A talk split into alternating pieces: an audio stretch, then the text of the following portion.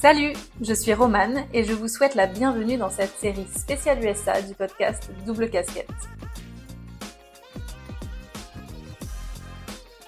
Le stade d'Ohio, c'est plus grand que c'est Mm. plus grand que le stade de, stade de France. Et quels équipements ils ont? Enfin, c'est stratosphérique ce que les universités peuvent mettre en place. Le sport universitaire américain nous fait vivre des expériences qui se rapprochent du haut niveau en termes de rythme de vie des athlètes sur le campus, des ressources déployées pour optimiser la performance de ces derniers, puis de la représentation médiatique de l'université à travers ses athlètes. Euh, dis en fait, tu as plus d'installations, que tu as plus de budget qu'un- qu'une peut-être une équipe du top 14. ou, euh, Thomas Servetti, cofondateur de Nomad Surfing et ancien volleyeur de Hope International, nous l'explique très bien. Lui qui a grandi dans une famille passionnée de volley et a longtemps joué en France. Alors découvrez comment Thomas s'est débrouillé pour décrocher une bourse. Son témoignage est aussi drôle que captivant et vous comprendrez que les difficultés en valent la peine. Je vous laisse rejoindre ma conversation avec Thomas. Salut Thomas, Salut, tu vas bien? Ça va, Merci d'être venu jusqu'à moi euh, à Bayonne ouais. avec plaisir. pour cette série spéciale USA. Euh, donc on va parler de ton expérience donc aux US en université. Ouais. On va parler de ton expérience en France, ton expérience euh, de volley, de surf. On va parler d'environnement et de nomade surfing. Tout ça, ça te parle Ouais. Ouais, ouais, complètement. Non, on, va, on verra comment, comment ça se passe.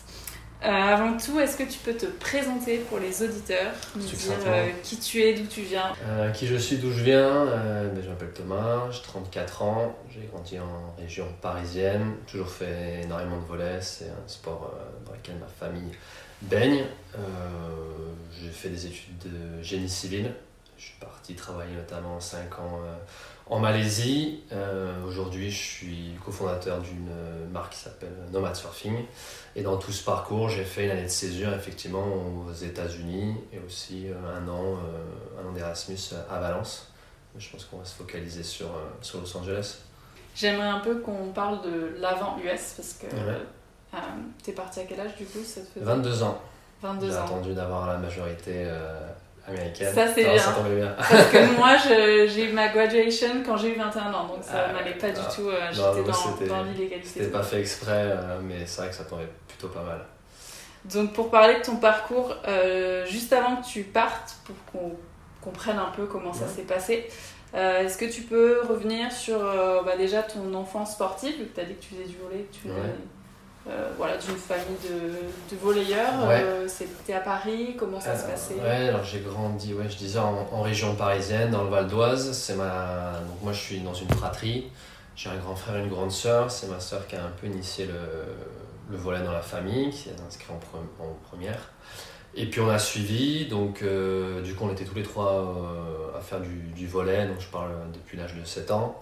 C'est pas non plus hyper jeune, mais voilà. Euh, ma mère, du coup, s'y est mis aussi, surtout sur le côté administratif. Euh, maintenant, elle, est- enfin, 25 ans plus tard, euh, elle est euh, au comité, à la région, à la Fédé. euh, Enfin, voilà, euh, elle, Famille a- de elle a ja- passionnés. elle a jamais arrêté. Moi, j'ai arrêté le volet, elle a jamais arrêté. Voilà, donc du coup, on a, en fait, ça a baigné euh, toute mon enfance parce que, enfin, on s'entraînait trois fois par semaine, euh, les matchs tous les week-ends. Euh, la, Coupe de France, euh, enfin, en fin d'année, avec euh, des échéances, essayer de se qualifier au fur et à mesure des tours dans l'année. Quand la- les saisons se terminaient en région parisienne, à partir du mois de mai, il y a des, tournois un peu informels qui s'organisent tous les week-ends, samedi et dimanche. Donc je jouais avec mon frère, je jouais avec ma soeur, on jouait sur herbe, sur sable. Quand ça s'était terminé, on partait deux semaines. Pendant dix ans, on est parti deux semaines euh, en Bretagne faire un des plus gros tournois de, de volet euh, en 3-3. Sur, voilà. enfin, on a toujours baigné dans le volet, nos amis c'était le volet.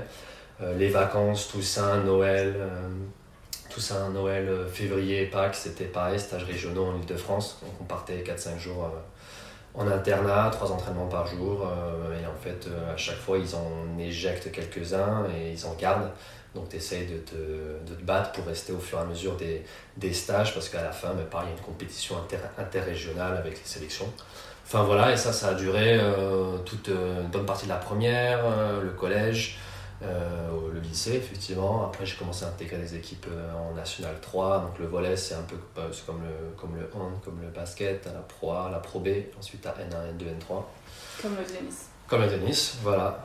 Donc après, je commençais à intégrer des équipes de National 3, donc un peu en bas de l'échelle, mais voilà, ça, pareil, ça fait des gros déplacements, le, volume d'entraînement était toujours élevé. Et puis à la fin du lycée, il a fallu un peu s'orienter. moi, je savais pas trop ce que je voulais faire, mais clairement, avec tout ce que je disais, tout ce que j'ai dit avant, je ne me voyais pas m'enfermer pendant un an, voire deux, pour faire de la médecine. Euh, au-delà de ça, j'avais peut-être pas non plus la vocation euh, d'être dans le milieu médical. Je ne voyais, pas non plus faire un maths sup, maths p, m'enfermer pendant deux ans, voire faire une, troisième année. Donc du coup, je suis parti sur euh, une prépa intégrée. je suis allé à Paris. Et, et, à la suite de ça, à la suite de la prépa, je suis parti deux ans à Lille pour intégrer un réseau d'écoles. Et entre ma troisième et ma quatrième, pardon, entre ma quatrième et ma dernière année, j'ai fait une année de césure euh, pour partir euh, jouer au volet pour les États-Unis. Et à aucun moment tu as voulu être pro? Ou c'était. Je sais que dans le tennis, euh, on le voit assez vite en général, jeune, mmh. c'est détecté. Et à l'inverse, je sais qu'il y en a qui tard, ils essaient, ils continuent d'essayer d'être Ouais, pro, ça, ça, a été, une, une, grosse question. ça a toujours été dans le fond de ma tête parce que c'est un monde qui est beaucoup plus petit que le foot et, même plus petit que le tennis, je pense. Donc, euh, donc moi, dans mes amis, euh, je disais là, les stages régionaux, tout ça, il y en a qui sont partis, qui sont passés euh, en équipe de France jeune ou en équipe de France à prime qui sont passés pro. J'ai des amis qui jouaient, qui sont euh, très clairement, on connaissait beaucoup. Euh, évolué aussi beaucoup avec euh, ma soeur, mon frère et leurs amis. Donc dans tout ça, tu avais plein de gens qui jouaient en pro. Quand je parle de tournois, les pros, en fait, ils, vont faire leur saison jusqu'en mai. dès que les matchs sont finis, ben, en fait, ils viennent sur les tournois informels dont je te parlais. Donc c'est vrai que es vraiment, ben, tu, côtoies ce monde professionnel alors que, je sais pas, jamais tirer euh, faire, des, faire des, des, passes avec un Mbappé ou mm. taper des balles avec Federer. Ben, en fait, euh, tu peux te retrouver dans le volet. C'est tellement un petit monde que tu peux te retrouver à gagner des points ou à gagner des matchs, à faire des échanges contre des gars qui vont être en équipe de France. Je, dis euh, Ngapet, des Kevin Tilly, des, voilà, des, grands noms de, l'équipe de France de volet actuelle. Ils sont sur ces tournois-là parce que c'est fun, parce qu'il y a du soleil, c'est sympa, et puis en vrai, c'est pas, c'est pas les, le, c'est pas des gars qui ont des contrats à des centaines de millions et qui doivent. Euh, voilà, c'est pas des superstars. Ça doit être une bonne ambiance du coup. Ouais, non, complètement. C'est vrai, ça rend le, ça rend le. Oui, voilà, c'est beaucoup. Je, je connais pas le, milieu du foot. Enfin, je pourrais dire que avec tout l'argent, tu as un côté parfois malsain, mais là, c'est. Euh, enfin, euh, c'est famille. C'est beaucoup, c'est beaucoup plus. Ouais, non, mais c'est vraiment ça. C'est vraiment famille. tout le monde. Enfin, il y a beaucoup de. Ils sont très humbles et ils vont une fois, tu peux être ils vont, t'arbitrer, tu vois, le volet, c'est, ça, c'est à trois équipes, tu fais une poule, il y en a deux qui jouent, l'autre il arbitre, bah, tu te fais arbitrer, si l'autre c'est un pro, peu importe, il, prend son sifflet et il compte tes points, quoi. Donc euh, ça répond pas à la question de est-ce que j'ai pensé à devenir pro, mais euh, en gros, c'est, un monde que j'ai toujours côtoyé, je me suis posé pas mal la question, on, me disait aussi que tu peux avoir le niveau, tout ça. Euh, après, moi, je fais 1m89, c'est grand, mais en même temps, dans le monde du volet le basket, c'est, c'est vraiment pas hyper grand. Donc, euh, en fait, j'avais pas. enfin, au poste où je jouais, tu peux être petit et, euh, effectivement avoir le, as le poste de libéraux avec celui qui a le, maillot qui est différent. Donc, ça, généralement, c'est quelqu'un qui est un peu plus petit. Tu as celui qui est le passeur, il touche toutes les balles et il fait les passes aux attaquants. Moi, j'avais pas ces postes-là, j'étais attaquant, donc euh, c'est des gens généralement qui. Enfin, il faut être grand, il faut, faut, mm. sauter haut. Et euh, enfin pour, pour euh, faire court, en gros, je pense que j'aurais pu aller en pro ou en deuxième division, mais tu vois, j'aurais été un peu euh, le sirant de banc, un peu deuxième niveau, j'aurais fait beaucoup de sacrifices pour peut-être peu de temps de jeu. Ça, je pense que j'en aurais plus souffert. Ça été... En fait, moi, je suis content d'avoir fait ce que, ce que j'ai fait, c'est-à-dire avoir du temps de jeu, être titulaire à un niveau inférieur plutôt que devoir absolument signer, entre guillemets, et cocher ce contrat pro pour être euh, ben, en, en, deuxième, en deuxième ligne. Euh, enfin, pro, euh, tu étais à Paris, hein, n'importe quoi, tu joues à Lille comme à Montpellier, comme à Ajaccio, tu fais tous les déplacements, tu, tu passes tous tes week-ends et en fait tu t'échauffes, ça se trouve tu es sur le banc, tu rentres pour un service, puis après tu sors parce que voilà, et bon, tu fait que ça quoi. Donc ça peut être extrêmement frustrant, mais comme dans n'importe mm. quel sport. Et j'ai jamais eu le point en or ou, ou, la proposition, et donc j'ai pas poussé dans ce sens-là. Euh, et, après, bah, j'ai continué aussi mes études, j'ai eu ces expériences euh, États-Unis, et, Espagne, et au fur et à mesure, après, je me suis mis à travailler, et puis après, je suis parti en Malaisie, et en fait, la question s'est pas forcément reposée. donc, juste avant, tu as dit je, je savais pas trop où m'orienter, je savais pas mm. trop quoi faire. Donc, comment tu décides de passer au génie civil? Et est-ce que tu peux expliquer ce que c'est? Pour une personne comme moi, par exemple, qui n'est pas du milieu, ça peut être très vague. Euh, ben, en fait, j'ai fait, euh, fait ce qui était. Il y a deux choses. J'ai fait ce qui était le plus généraliste, euh, donc bac S, tu vois. ensuite, effectivement, j'ai fait une école d'ingé, mais parce que je voulais faire forcément une école de commerce. Et, et voilà, genre, il y, a, y a plein d'options. La fac, je disais médecine, trop, trop de boulot. Et non, le deuxième point, c'est que en vrai, mon père est dans le génie civil, il construit des barrages. Donc inconsciemment, je pense que j'ai aussi suivi un peu le mm. côté ingénieur. Et, et après, c'est dans ma personnalité, c'est quelque chose qui me correspondait bien. Mais quand j'ai fait ma prépa, c'est une, une, école qui est généraliste. Il y a ça, il y a, ça ouvre un, un réseau de 50 spécialités.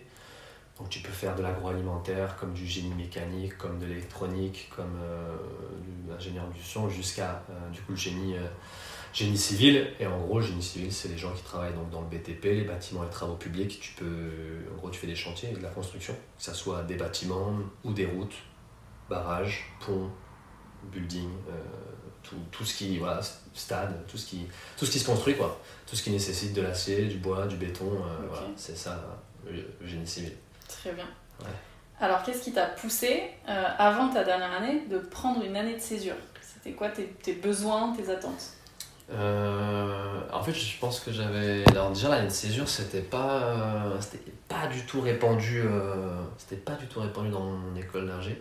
Je sais qu'en école de commerce, c'est quasi obligatoire. On te demande de de faire cette année de césure, de faire limite euh, un stage, puis une expérience, enfin de devoir quelque chose quoi.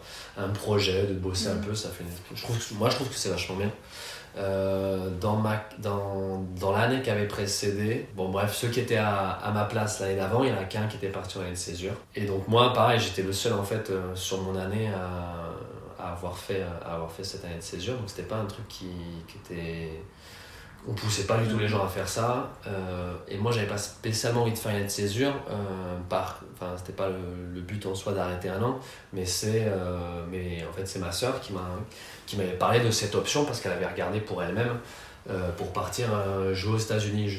elle m'avait expliqué, puis en fait, en discutant avec des uns et des autres, on, savait qu'il y avait des passerelles qui étaient possibles de décrocher une bourse universitaire pour aller jouer au, au volet, moi, je suis dans une école, euh, ça coûte une, une, inscription à la fac, euh, ça doit être 700 euh, euros à l'époque pour avoir un diplôme par an, donc c'est relativement raisonnable. les années aux États-Unis, c'est vite 30 000, 40 000, si quand c'est pas 50 000 dollars comme Harvard, Yale ou Princeton. Donc voilà, en fait, soit tu as beaucoup d'argent, soit tu as une bourse académique, soit tu as une bourse sportive. Et euh, il y a un reste à charge, et après il y a tout un jeu de euh, est-ce que tu as une full scholarship, donc tu as 100% qui est payé, est-ce que tu en as 80, 50 euh, bah, Tout dépend de soit ton niveau académique, soit ton niveau sportif. En fait, c'est, ils, te font globalement, ils te font un contrat. L'année coûte 30 000, bon, ben, ton contrat c'est 10, c'est 15, c'est 30. Mm. Voilà. Et après, tu entends souvent des, des, histoires. Enfin, dans les gros sports comme la NFL, enfin le basket, la, le, le, baseball et et le, le, football américain, t'entends des trucs euh, pour avoir un quarterback euh, dans ton université, euh, bon déjà il paye rien, mais des histoires de on va lui mettre une voiture à dispo, ce genre de mm. choses, alors que t'as pas le droit, tu, tu, tu, peux pas, t'es pas censé réglementairement payer tes, payer tes, tes étudiants. Donc, et en plus, sur le sujet des bourses, comme par exemple dans le football américain, mm. par équipe, ils sont une centaine, voire plus. Mm.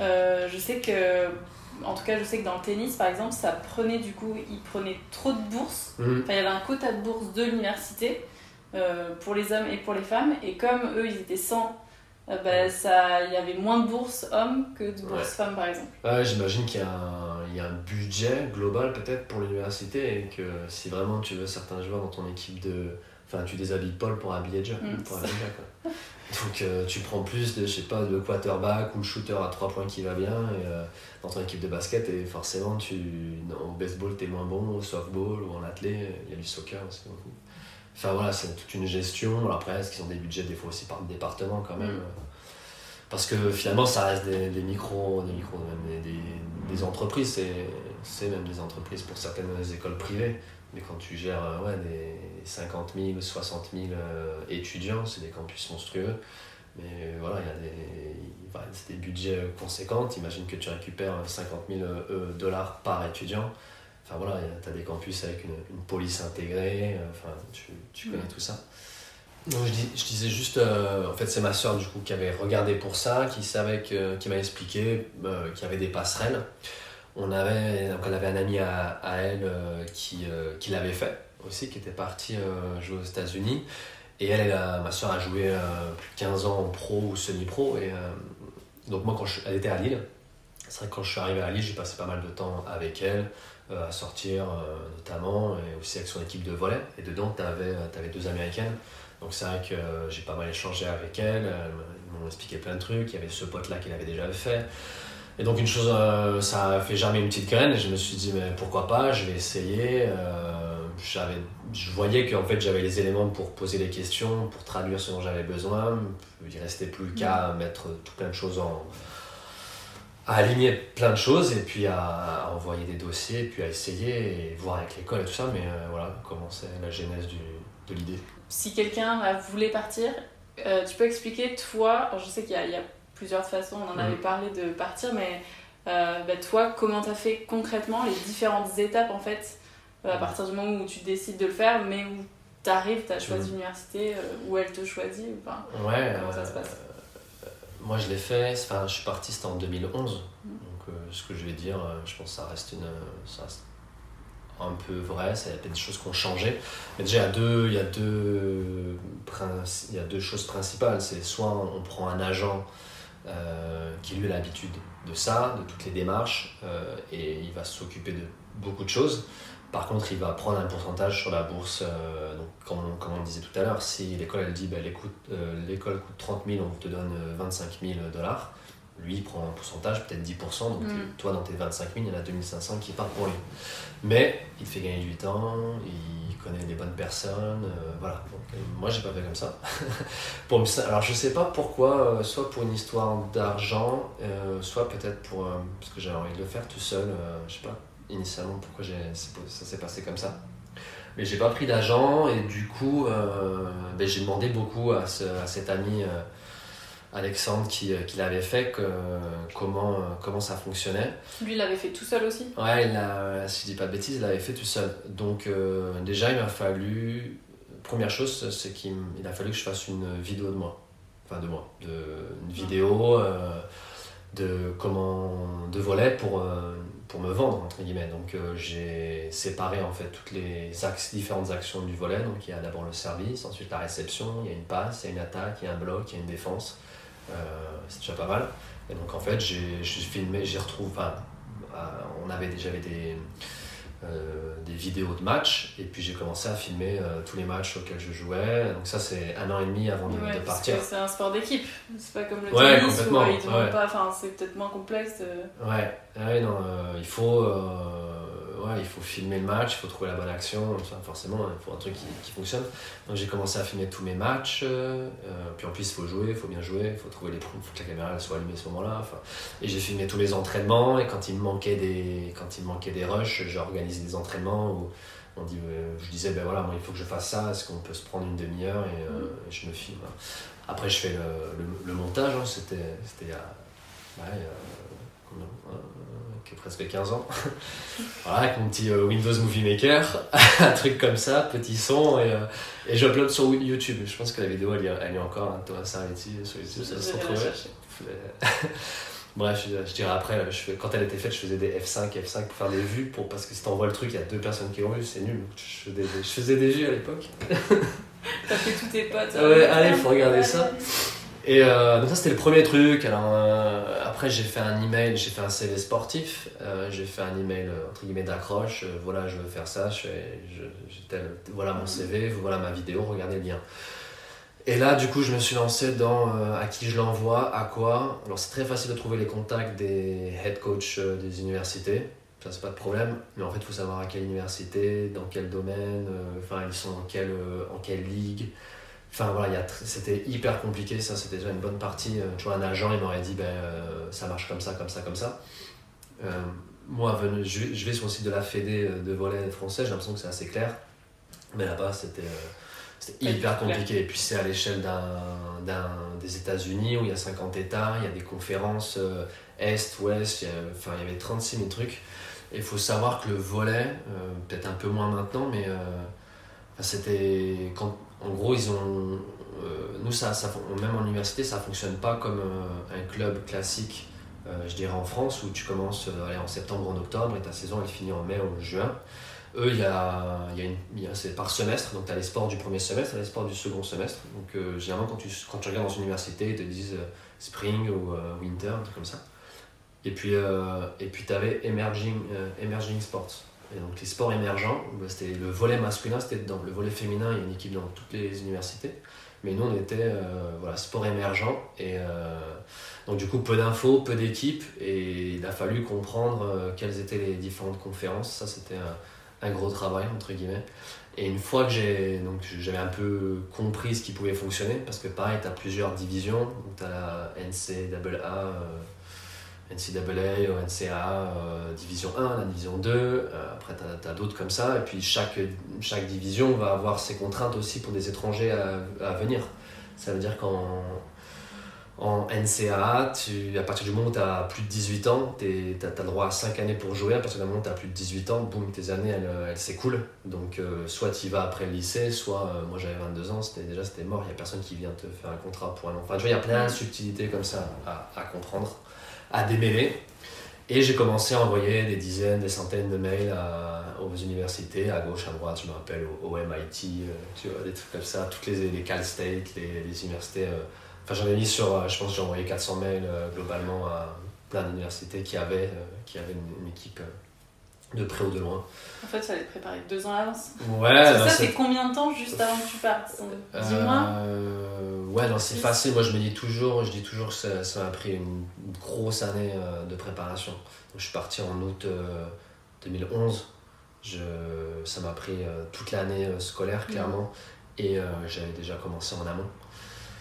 Euh, donc, euh, donc voilà, après j'ai commencé à avoir des réponses des coachs. Euh, mais alors, il y en a qui disent qu'ils n'ont pas de bourse. Y en a, et en fait, y donc j'avais des, des leads, j'avais, quand je commençais à avoir. En fait, il y, a y a plein de choses qui rentrent en jeu. Il y a où est-ce que tu vas être? Parce que l'ami en question, ouais, j'ai plus son université en tête, mais il m'a dit c'était bien, mais j'étais au milieu de la première ville à côté, elle était à 400 km. Quoi. Ouais. Donc tu vois, c'est tellement grand que tu vas être. c'est peut-être Ohio, tu vois. Donc tu avais même d'autres choses, quoi. Fallait que tu te renseignes sur vraiment euh, là où tu allais vivre. Euh. Ouais, exactement. C'est-à-dire, euh, parce qu'une université perdue au milieu de nulle part, potentiellement, elle a beaucoup d'argent. Tu vois, alors qu'en Californie, quand tu as Los Angeles, San Francisco, San Diego, mm. peut-être que les bourses d'État, ben forcément, tu les, tu les divises par la concentration. Donc c'est cool d'être en Californie, mais ils ont moins d'argent. donc, et c'est cool d'avoir beaucoup d'argent, d'avoir une belle proposition, mais c'est peut-être parce que le niveau de la ligue que tu as choisi, en fait, est en cinquième division. Donc, en fait, euh, est-ce que pendant un an, tu as envie de, de, jouer à un niveau, euh, entre guillemets, faible? Dans un doigt paumé, mais ok, t'as rien payé. Donc, en fait, c'est euh, à quel niveau je veux jouer, combien je suis prêt à, à mettre de ma poche, parce que tout globalement, tu n'auras jamais de full scholarship. Et où est-ce que je vais être dans les États-Unis, plus ou moins loin d'un truc cool, et tu fais un. Tu peux pas avoir les trois niveaux parfaits mais en fonction de ton appétence, tu, tu, fais un mix avec ça. Et je me suis retrouvé euh, du coup à Los Angeles, ce qui était pas mal. Euh, la, bourse de tête, l'école devait euh, juste tuition et les frais de scolarité, ça devait être 20 000 dollars et ils ont dû me donner 15 000 dollars. Donc ils avaient quand même un reste à charge, plus un appart, plus de la bouffe. Donc c'est pas, clairement, tu, tu, gagnes pas de l'argent à faire ça, mais, mais voilà, tu limites au moins une partie de tes frais. et puis à un niveau qui était, qui était intéressant. Ça c'était euh, ça c'était cool. C'est un bon rapport euh, rapport qualité prix on va dire. Euh, et donc l'université c'était Hope International University. Donc eux ils me font la proposition mais là mais là commencent commence les, les, problèmes entre guillemets parce qu'ils me disent bah ok mais maintenant il faut que tu aies ton visa. Il faut que tu aies ton visa. Je faisais plein d'échanges avec alors avec le, avec le alors le head coach lui il me dit moi moi c'est bon. La, la proposition le document de de pardon de la, scholarship, tu l'as, maintenant il faut que tu aies ton visa. Donc là, maintenant, je passe avec le département de la scolarité. Et là, j'avais un très bon ami à moi euh, qui était à l'école à Lille, qui s'appelle Dimitri, qui avait passé son enfance entre l'Afrique du Sud, Los Angeles, justement, la Roumanie. Enfin, il avait beaucoup bougé, il parlait super bien anglais. Et donc, du coup, je faisais des sessions. Je disais, Dimitri, il faut qu'on appelle euh, le, département, je comprends rien, qu'est-ce qu'ils veulent, c'est quoi les papiers? Donc, il, il, avait un accent américain de ouf, donc il prenait le téléphone. Euh, bon, ben ouais, allô, c'est Thomas, j'arrive pour jouer au volet, mais qu'est-ce qu'il faut faire pour avoir le visa? Donc là, il prenait des notes, j'avais le haut-parleur, j'écoutais tout. C'était lui ton agent Ah, c'était quasiment, quasiment. C'était, euh, voilà, il fallait. Euh, et en fait, il y a eu un gros. Ça a été long parce qu'il fallait que j'ai tous mes, euh, mes bulletins du lycée, premièrement.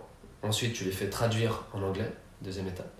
Ensuite, quand tu les as en anglais, tu les envoies à un organisme qui fait la, qui le transfère entre ce que tu as fait de manière académique en Europe, en France, et qu'est-ce que ça vaut aux États-Unis En crédit En crédit, exactement. En crédit, euh, tu vois, le SAT, la, la, GPA, la note euh, sur 4, là.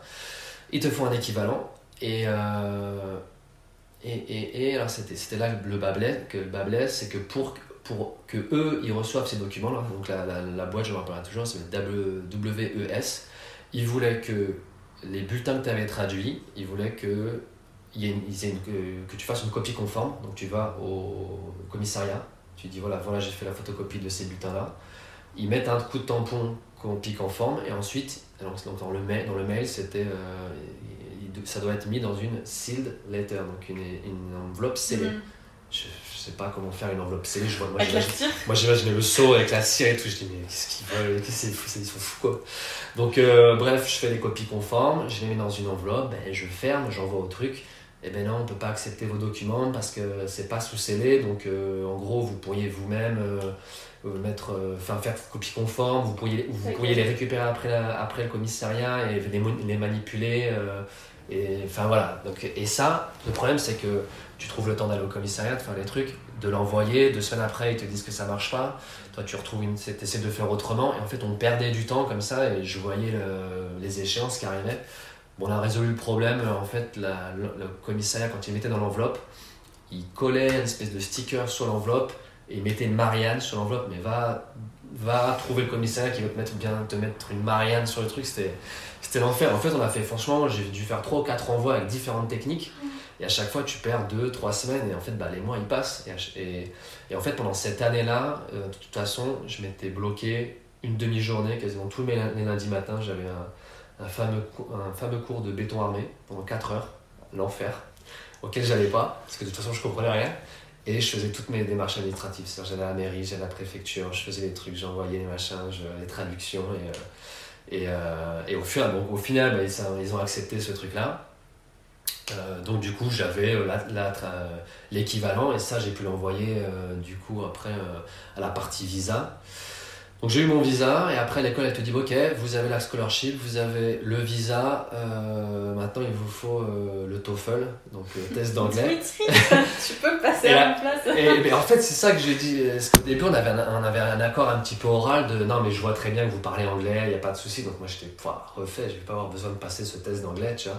Et sauf qu'à la fin elle me dit ouais en fait j'en ai discuté, vous comprenez dans le dossier, même s'il n'y a aucun problème à l'oral, hein, mais c'est juste une formalité, il faudrait que vous le passiez moi j'étais à côté en train d'écouter mon, mon, pote qui, qui, me vendait. Il me dit ah, je suis désolé Thomas mais ils veulent que tu passes le, TOEFL. Donc le TOEFL c'est le test of English. Hein, euh, donc c'est assez dur. Je l'ai fait deux fois. Ouais. c'est bien passé.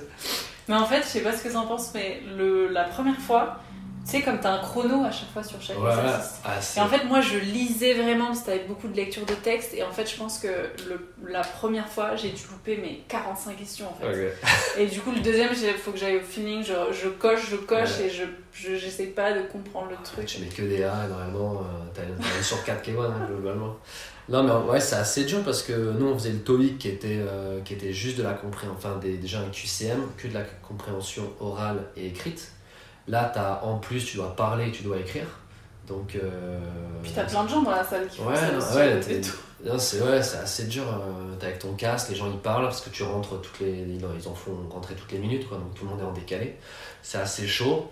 Et euh, ouais, tu vas avoir, comme tu dis, une minute pour euh, faire ta réponse. Donc tu essaies de faire une petite introduction, ta réponse. Et en fait, tu, tu vois que t'as pas fini, que tu dois mettre ta conclusion et que machin. Et en fait, pareil, je me rappelle, et c'est là où je me suis rendu compte que quand tu es motivé, que tu veux vraiment un truc, euh, je me suis mis à bosser l'anglais. À...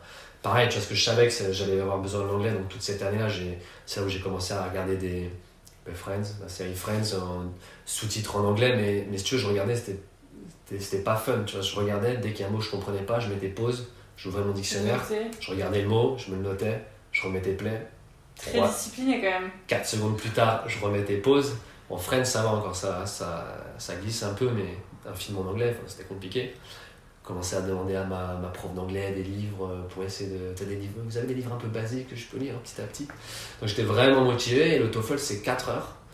Et pareil, je me mettais des après-midi, euh, bah, je vais faire un TOEFL blanc. Pendant 4 heures, tu fais ton TOEFL, avoir emprunté des bouquins, des CD à la bibliothèque. Enfin, franchement, ça m'a vraiment marqué là, tout ce que je raconte. Euh, bah, c'est un an et demi de. En même temps, vu que tu avais toute l'histoire du, de l'envoi sous scellé, ah et tout, tu avais plutôt intérêt à réussir Mais ouais, c'est ça. Et le TOEFL, bah, en plus, ça coûte, euh, je sais plus, peut-être 200 balles. Ouais, c'est ça. Hein. J'ai dit, bah, euh, il fallait avoir peut-être un 4. Alors, c'est quoi 4, 4 parties sur 30, t'as 120 points, il fallait avoir 82. Tu vois, j'ai dû avoir 90, donc j'étais bien. Mais ouais, tu reçois les, tu reçois les résultats, t'as les mains moites, et en fait, euh, c'était le dernier truc qui me manquait. Que j'ai ouvert 80, je fais bah. Donc là, j'envoie ça, et donc euh, là, j'ai tout. J'ai euh, les trucs qui sont sous scellés, j'ai mon visa, j'ai la, la, on prend les billets, j'ai la, scholarship, j'ai mon TOEFL, et bah là, je sais, plus, je sais plus quand tout s'est aligné. Et je suis arrivé début août, début août à Los Angeles où euh, mon coach venait me chercher, puis tout s'est, enchaîné. Euh, je me suis pas posé de questions, puis j'arrive. Et puis c'est vrai qu'au moment où, où j'attendais mon coach, je me suis dit, en fait, euh, voilà, je suis parti, mais j'ai rien, j'ai pas de contact, s'il vient pas. À j'ai, un moment où j'étais un peu perdu, je dis, parce que je l'ai attendu, je pense, parce qu'il y avait un peu de retard. J'ai dit voilà, je suis parti, mais euh, ça y est quoi. Puis euh, sans filet, bon finalement il, il, est arrivé, tout va bien, donc pick-up classique, il me cherchait. Euh, et, et, voilà, je me suis rendu compte que l'anglais américain c'était pas comme le TOEFL. C'était fatigué à la fin de la journée. Ouais, fatigué de fou, ouais. c'est clair, tu te réveilles avec. Là pour le coup, j'avais, ouais, j'étais le seul Frenchie, t'as personne, t'as pas d'autres français. donc. T'en avais pas? hmm, Il y, en a, eu un au second semestre. Euh, non, il y, avait, il, y avait un, il y avait un Français qui faisait, qui faisait du basket, mais qui là, lui qui était là depuis longtemps, enfin qui avait, tu vois, qui était déjà en troisième année, qui avait fait des autres mm. années dans d'autres universités. Il parlait, il parlait pas très bien français lui carrément, il, est plus shifté sur, puis on se voyait pas trop, mais, euh, mais voilà, il y a un autre Français, euh, Dominique, qui m'a rejoint parce que voilà, en fait, nous le volet, on est sport du deuxième semestre, donc le premier semestre, tu, tu ronges un peu ton frein, t'attends, et, et lui est arrivé pour le, pour le deuxième semestre. Et il est resté 4 ans pour le coup euh, dans, ce, dans ce truc. Mais c'est vrai que pour, au niveau des. Euh, enfin, pour donner un conseil, euh, peut-être que je me rends pas compte, faudrait, mais peut-être que.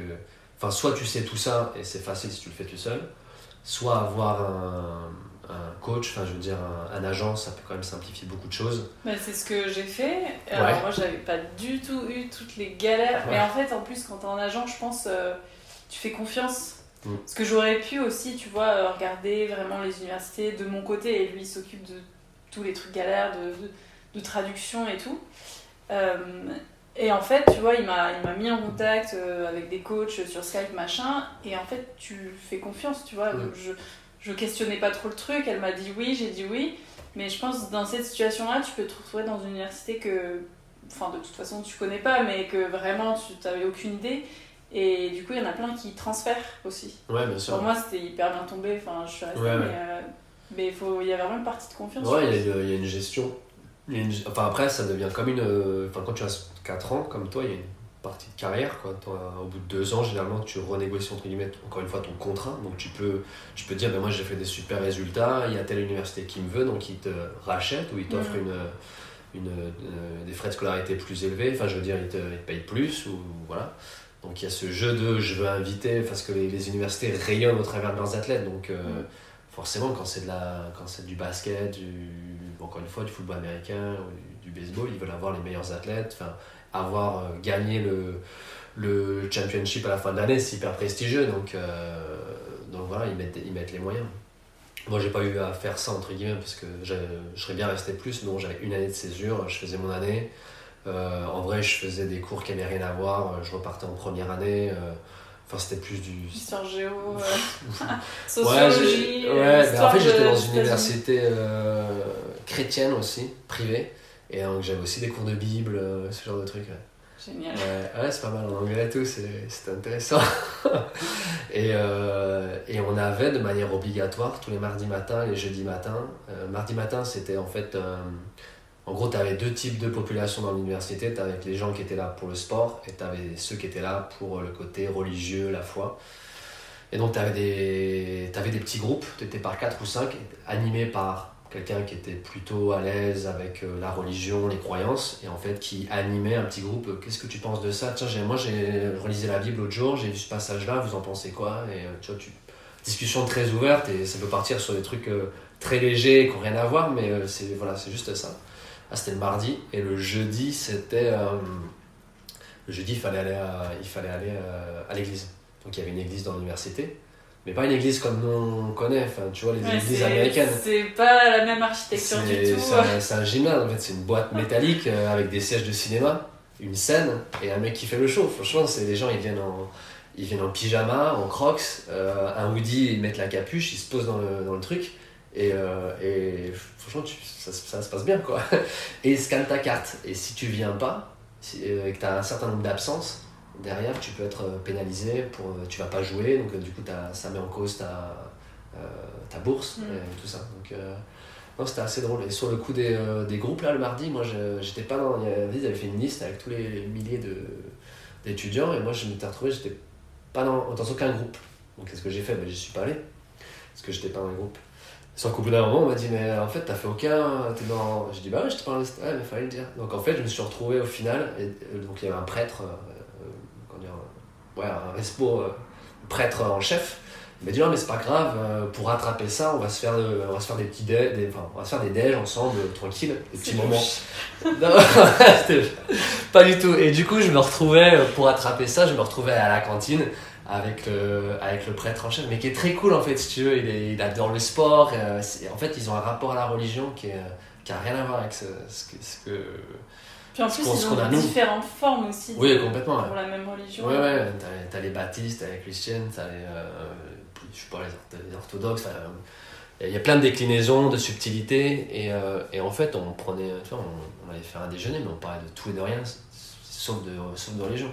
Bon, à la fin, c'est, bon, ils m'ont laissé jouer, ils m'ont pas enlevé la, la bourse, mais c'était, assez drôle, et le gars était hyper jeune, et non, enfin, franchement. Euh, pour ce coup-là, euh, je, trouve que le lien à la religion est très très très différent de ce que nous on fait ou euh, moi j'ai grandi dans une famille où il y a pas de pas croyant on ne pratique pas, pas fait de catéchisme rien du tout euh, rien du tout mais mais ça m'est arrivé d'aller bah, à, des, à, des, cérémonies pour que ce soit pour des mariages pour des baptêmes ou d'accompagner ma, ma grand-mère à la messe de minuit pour pour Noël choses comme ça et en fait, bah, euh, moi j'ai ce sentiment de c'est hyper, hyper sapé, euh, hyper. Euh, enfin, tu vois, tout est en, latin, mm. tu comprends la moitié, il faut chanter, c'est ça très procédurier et sérieux, et voilà, ça, ça, je suis assez hermétique à ça. Et la façon dont eux ils voient ça, où je te dis, ils viennent, c'est cool, t'es dans un fauteuil de cinéma. Très humain. Très humain. As, en fait, t'as un espèce de concert de rock au début. Enfin, c'est les mecs qui sont à la batterie, la guitare électrique. C'est joyeux en fait. Et ils chantent euh, Oh My Lord, mais, euh, mais voilà, c'est autre chose quoi. C'est pas du latin euh, très choral, c'est fun. Enfin, c'est un côté fun. Et le, et le prêtre qui arrive, c'est un showman, et, et il dit Ah, attends, je voulais vous raconter, j'étais dans la rue, j'ai vu ce gars-là, et ça m'a fait penser à ceci raconte une histoire. Et à la fin, il y a une petite morale et ça te, et te ramène sur un verset, sur, une, sur quelque chose. Mais euh, voilà, un, lien enfin, que moi j'ai découvert, je me suis toujours dit, si j'avais grandi aux États-Unis et que depuis mes deux ans, on m'emmenait dans des, euh, dans des lieux où euh, on m'emmenait dans cette bulle-là, ben, je serais croyant et mm. Sans aucun problème, ça, ça j'aurais intégré vachement plus. Je pense que aujourd'hui, enfin après c'est moi ma perception que j'en ai, que même les gens qui ont fait du catéchisme et tout ça, ils, bah, quand ils ont pu entre guillemets arrêter, ils en sont, sont assez rapidement sortis. Euh, voilà. Ça t'a vachement ouvert l'esprit euh, sur ça. Ouais, tu, ouais. veux de l'eau? Euh, Je vais prendre Attends, j'ai la carafe au frais. Tu veux un cadenet? Ah, T'es pas très dépaysé. hmm. Ah, je suis chaud, hein. Ça va, on part euh, pas trop loin Si, on Non, part. non, C'est pas grave. c'est trop bien. c'est trop marrant. Ah, mais tu l'as vécu ce truc. euh, Ben, alors moi, j'ai. Enfin, le côté religieux, je l'ai moins vécu, mais tu vois ce que tu disais là? Il y avait quand même beaucoup de jeunes de, de notre âge, du coup, d'étudiants, Merci qui étaient euh, très croyants, quoi. Ah ouais. Et c'est vrai que pourtant, euh, ouais, j'ai plein d'amis qui avaient fait du caté, enfin, parents très religieux et qui. euh, ouais, ils en sortent, mais enfin, du jour au lendemain. Mhm. Et là-bas, c'est vrai que. Ah, mais pour moi, tous les. Et du coup, ils se mariaient très tôt parce que du Mm. coup, bah, pas de relation sexuelle avant le mariage ouais, et ils respectaient vachement ça. Mais du coup, en tout cas, je parle pour moi aussi ceux que j'ai pu rencontrer des Américains. euh, Enfin, tu vois, avant leur bachelor, c'était déjà la demande. Enfin, ils étaient Mm. fiancés, voire il y en a qui étaient déjà mariés. Ouais, quoi. Alors qu'eux, ils ont, ils ont pas ça. Enfin, encore une fois, hein, de, ceux que j'ai. Oui, non, et en fait, y a, non, je pense à différents profils qui passent du coup. Euh, Il y a. euh, Ils sont, ils sont tous croyants, quoi. Même dans mon équipe de volet, euh, enfin, il n'y avait pas de souci, encore, je te dis, encore une fois, parce que je pense qu'il y, en avait qui étaient très puristes, effectivement, du coup, pas de relation sexuelle avant le, le mariage, et. Enfin voilà, tu voyais qu'ils étaient euh, sur, un, sur autre chose. Et après, j'allais dire, il y en a qui étaient euh, les- dans mon équipe qui étaient plus comme moi, avec euh, ce côté, on va faire la fête par exemple, tu vois, euh, un peu, je sais pas, on va dire peut-être plus ouvert. Et, mais par contre, très croyant à côté, tu vois, c'était pas, c'est Mm. pas du tout antinomique, il faisait le mix un peu des deux. et, et, et, et nous, ouais, tu, on priait par exemple avant chaque entraînement et après chaque entraînement, à chaque match, tu vois. On se mettait en rond, on tenait les mains, et il y en a un qui est le coach, il disait bah, Tiens, tel, tu nous fais, le- tu nous fais la prière. Quoi. Ça, ça arrive euh, au bout d'un moment, il, pour, pour, euh, enfin, voilà, il choisit un étranger et lui demande de faire la prière, c'est assez drôle. Et alors, la première fois, avec le bon anglais Ouais, ça va, ça va, il te le fait pas tout de suite, tout de suite, mais bon, quand tu l'as entendu, euh, quand tu l'as entendu euh, des dizaines de fois, ça va quoi. Bon, c'est tout bête, hein. euh, Merci mon Dieu, euh, garde-nous loin de, des blessures, donne-nous la force de gagner le match ce week-end. euh, allez, amen, et c'est reparti. Et après, on va au vestiaire. et- Trop bien. Nous, notre coach a été comme ça, elle était très religieuse. Mais euh, elle le montrait pas. euh, Enfin, on avait beaucoup d'étrangères dans l'équipe. hein. On avait peut-être une ou deux américaines sur huit. Ok. Et ma coach était américaine. Mais tu vois, elle nous obligeait pas à faire comme elle, elle aurait voulu faire, tu vois. Enfin, elle était Mhm. très. Mais moi j'avais des étrangers, j'ai quelques étrangers, mais tu vois, j'avais euh, un Brésilien et il était très croyant, donc ça matchait euh, total. Il y avait un gars des Barbades, euh, dans les Caraïbes, pareil, était très croyant, donc tu vois, c'est pareil, ça, Mm. ça matchait pas mal. Il y avait deux autres Brésiliens au tennis, et puis après, après voilà. Et pour revenir euh, sur ce que tu as dit tout à l'heure, tu as dit euh, que si tu avais pu, tu serais resté plus longtemps. Ouais. Et moi, ça, c'est vraiment une question que je me pose. Alors, bon, c'est vrai que tu avais démarré quelque chose en France. Ouais, ouais. Moi, je suis partie à 17 ans, j'ai rien démarré. Bon, j'étais partie en me disant je vais faire un an. J'ai tellement kiffé que bah, je suis restée 4 ans. Ouais.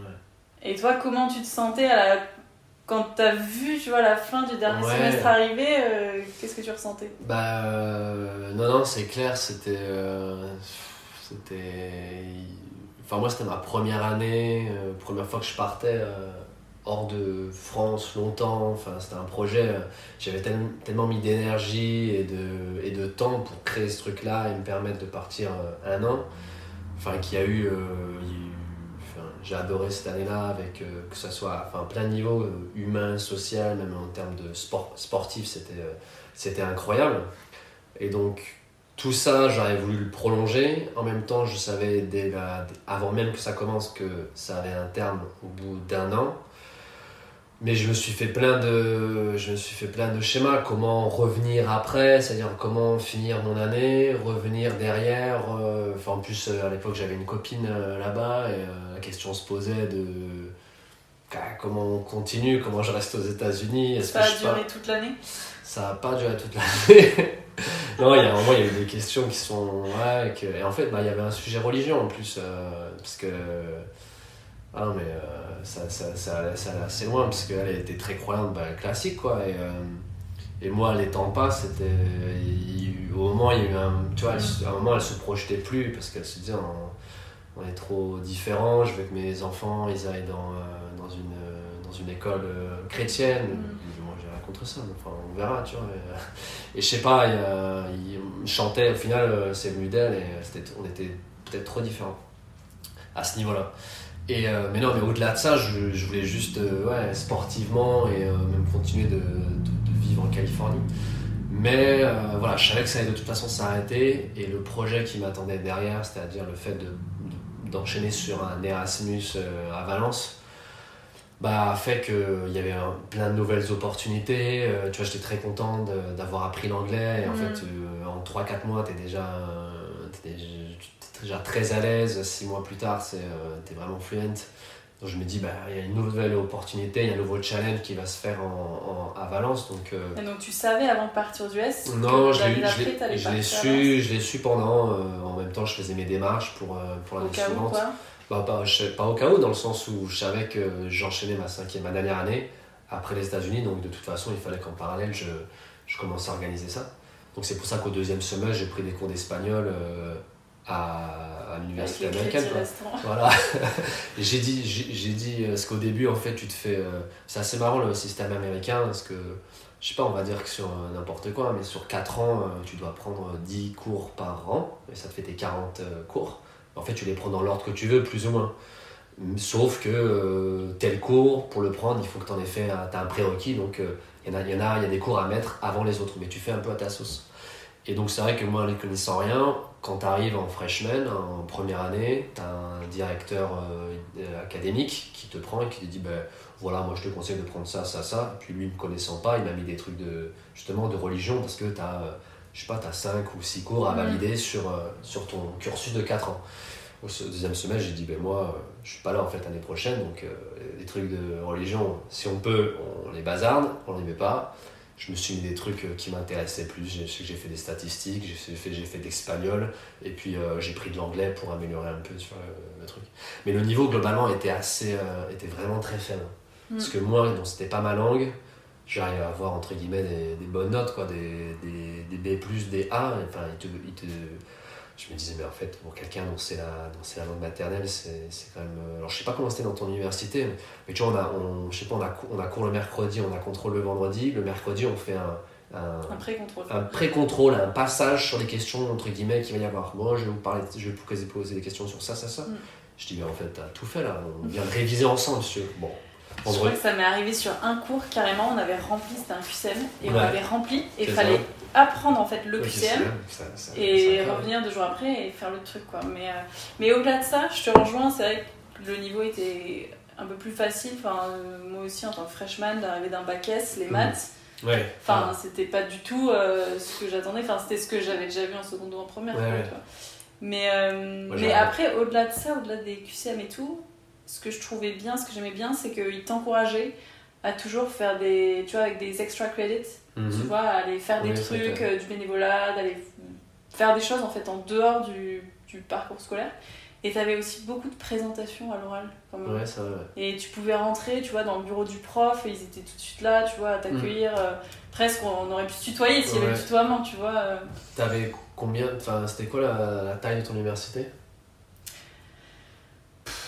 Je sais pas. t'en quelques milliers, dizaines de milliers Franchement, de- je sais plus, parce qu'entre le moment où elle était grandissante en fait, donc le moment où je suis arrivée et le moment où je suis partie, et là, comment elle est aujourd'hui, elle a triplé de volume. Donc je. Je sais pas, je peux Non, pas parce dire que c'est vrai que moi j'avais ce, j'avais cette impression-là, effectivement, où les, les, les profs ont leur bureau et tu vas, franchement, tu, tu les vois à la cantine, tu peux parler avec eux, tu vas dans le bureau, machin. Très accessible, mais je me demande si, à quel point c'est vrai quand euh, ils sont 50 000. Quoi. Enfin, nous, on était beaucoup quand même. Et Ouais. euh, ouais, je l'ai ressenti comme ça. Il y a même, j'ai une prof, euh, on est resté en contact. Ma dernière année, quand je partais, elle m'a invité à l'apéro chez elle. On s'envoyait des courriers parce qu'elle était quand même âgée. Et on s'envoyait des courriers, tu vois, des lettres manuscrites. Euh, Elle m'a envoyé un livre quand j'habitais à Londres. Enfin, on est resté en contact très longtemps. J'ai essayé de la recontacter d'ailleurs il y a pas longtemps. Mais ouais, enfin, ça, je trouvais ça super quoi. Ouais, ce contact. toujours, euh, c'est toujours positif. J'allais dire. Tu vois, t'es t'es j'allais- pas, euh, t'es pas collé, tu vois, ça existe J'allais pas. dire le mot bienveillant, que- ouais, c'est que bienveillant. Ouais. Mais des fois, enfin, après, ça, c'est, ça, c'est travers aussi, dans le sens où on te dit toujours euh, c'est bien, c'est génial, Mm. euh, entre guillemets, t'es le meilleur, et puis enfin, en fait, tu te rends compte que. Enfin, savoir que ça marche pas, que t'as des difficultés, qu'il faut bosser davantage, faut, des fois, il faut savoir aussi le dire. Et, Enfin, voilà, je vois, je- globalement, le, le niveau, euh, que ça, se- dans, dans certains domaines euh, aux États-Unis, n'est pas si élevé que ça. Euh, Tu prends l'exemple des maths. Enfin, clairement, euh, moi je suis passé pour un petit rat de laboratoire, un petit génie, parce que, enfin, les gars, ça. ouais, je peux vous aider, ouais, y a pas de souci. C'est pas très compliqué quand même. hein. Mm. Il faudrait peut-être que tu bosses. quoi. Ouais, c'est vrai. C'est vrai.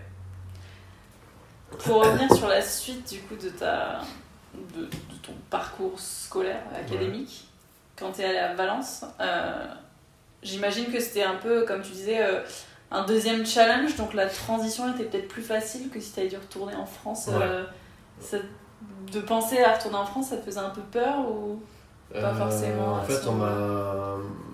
Ouais, en fait, le... on m'a souvent dit ça quand tu pars euh, aussi longtemps ou quand tu fais une expérience comme ça d'un an, quand tu reviens, d'un peu le, le blues du retour, tout ça. Bah, moi, je suis resté, euh, je suis revenu, je suis pas resté longtemps.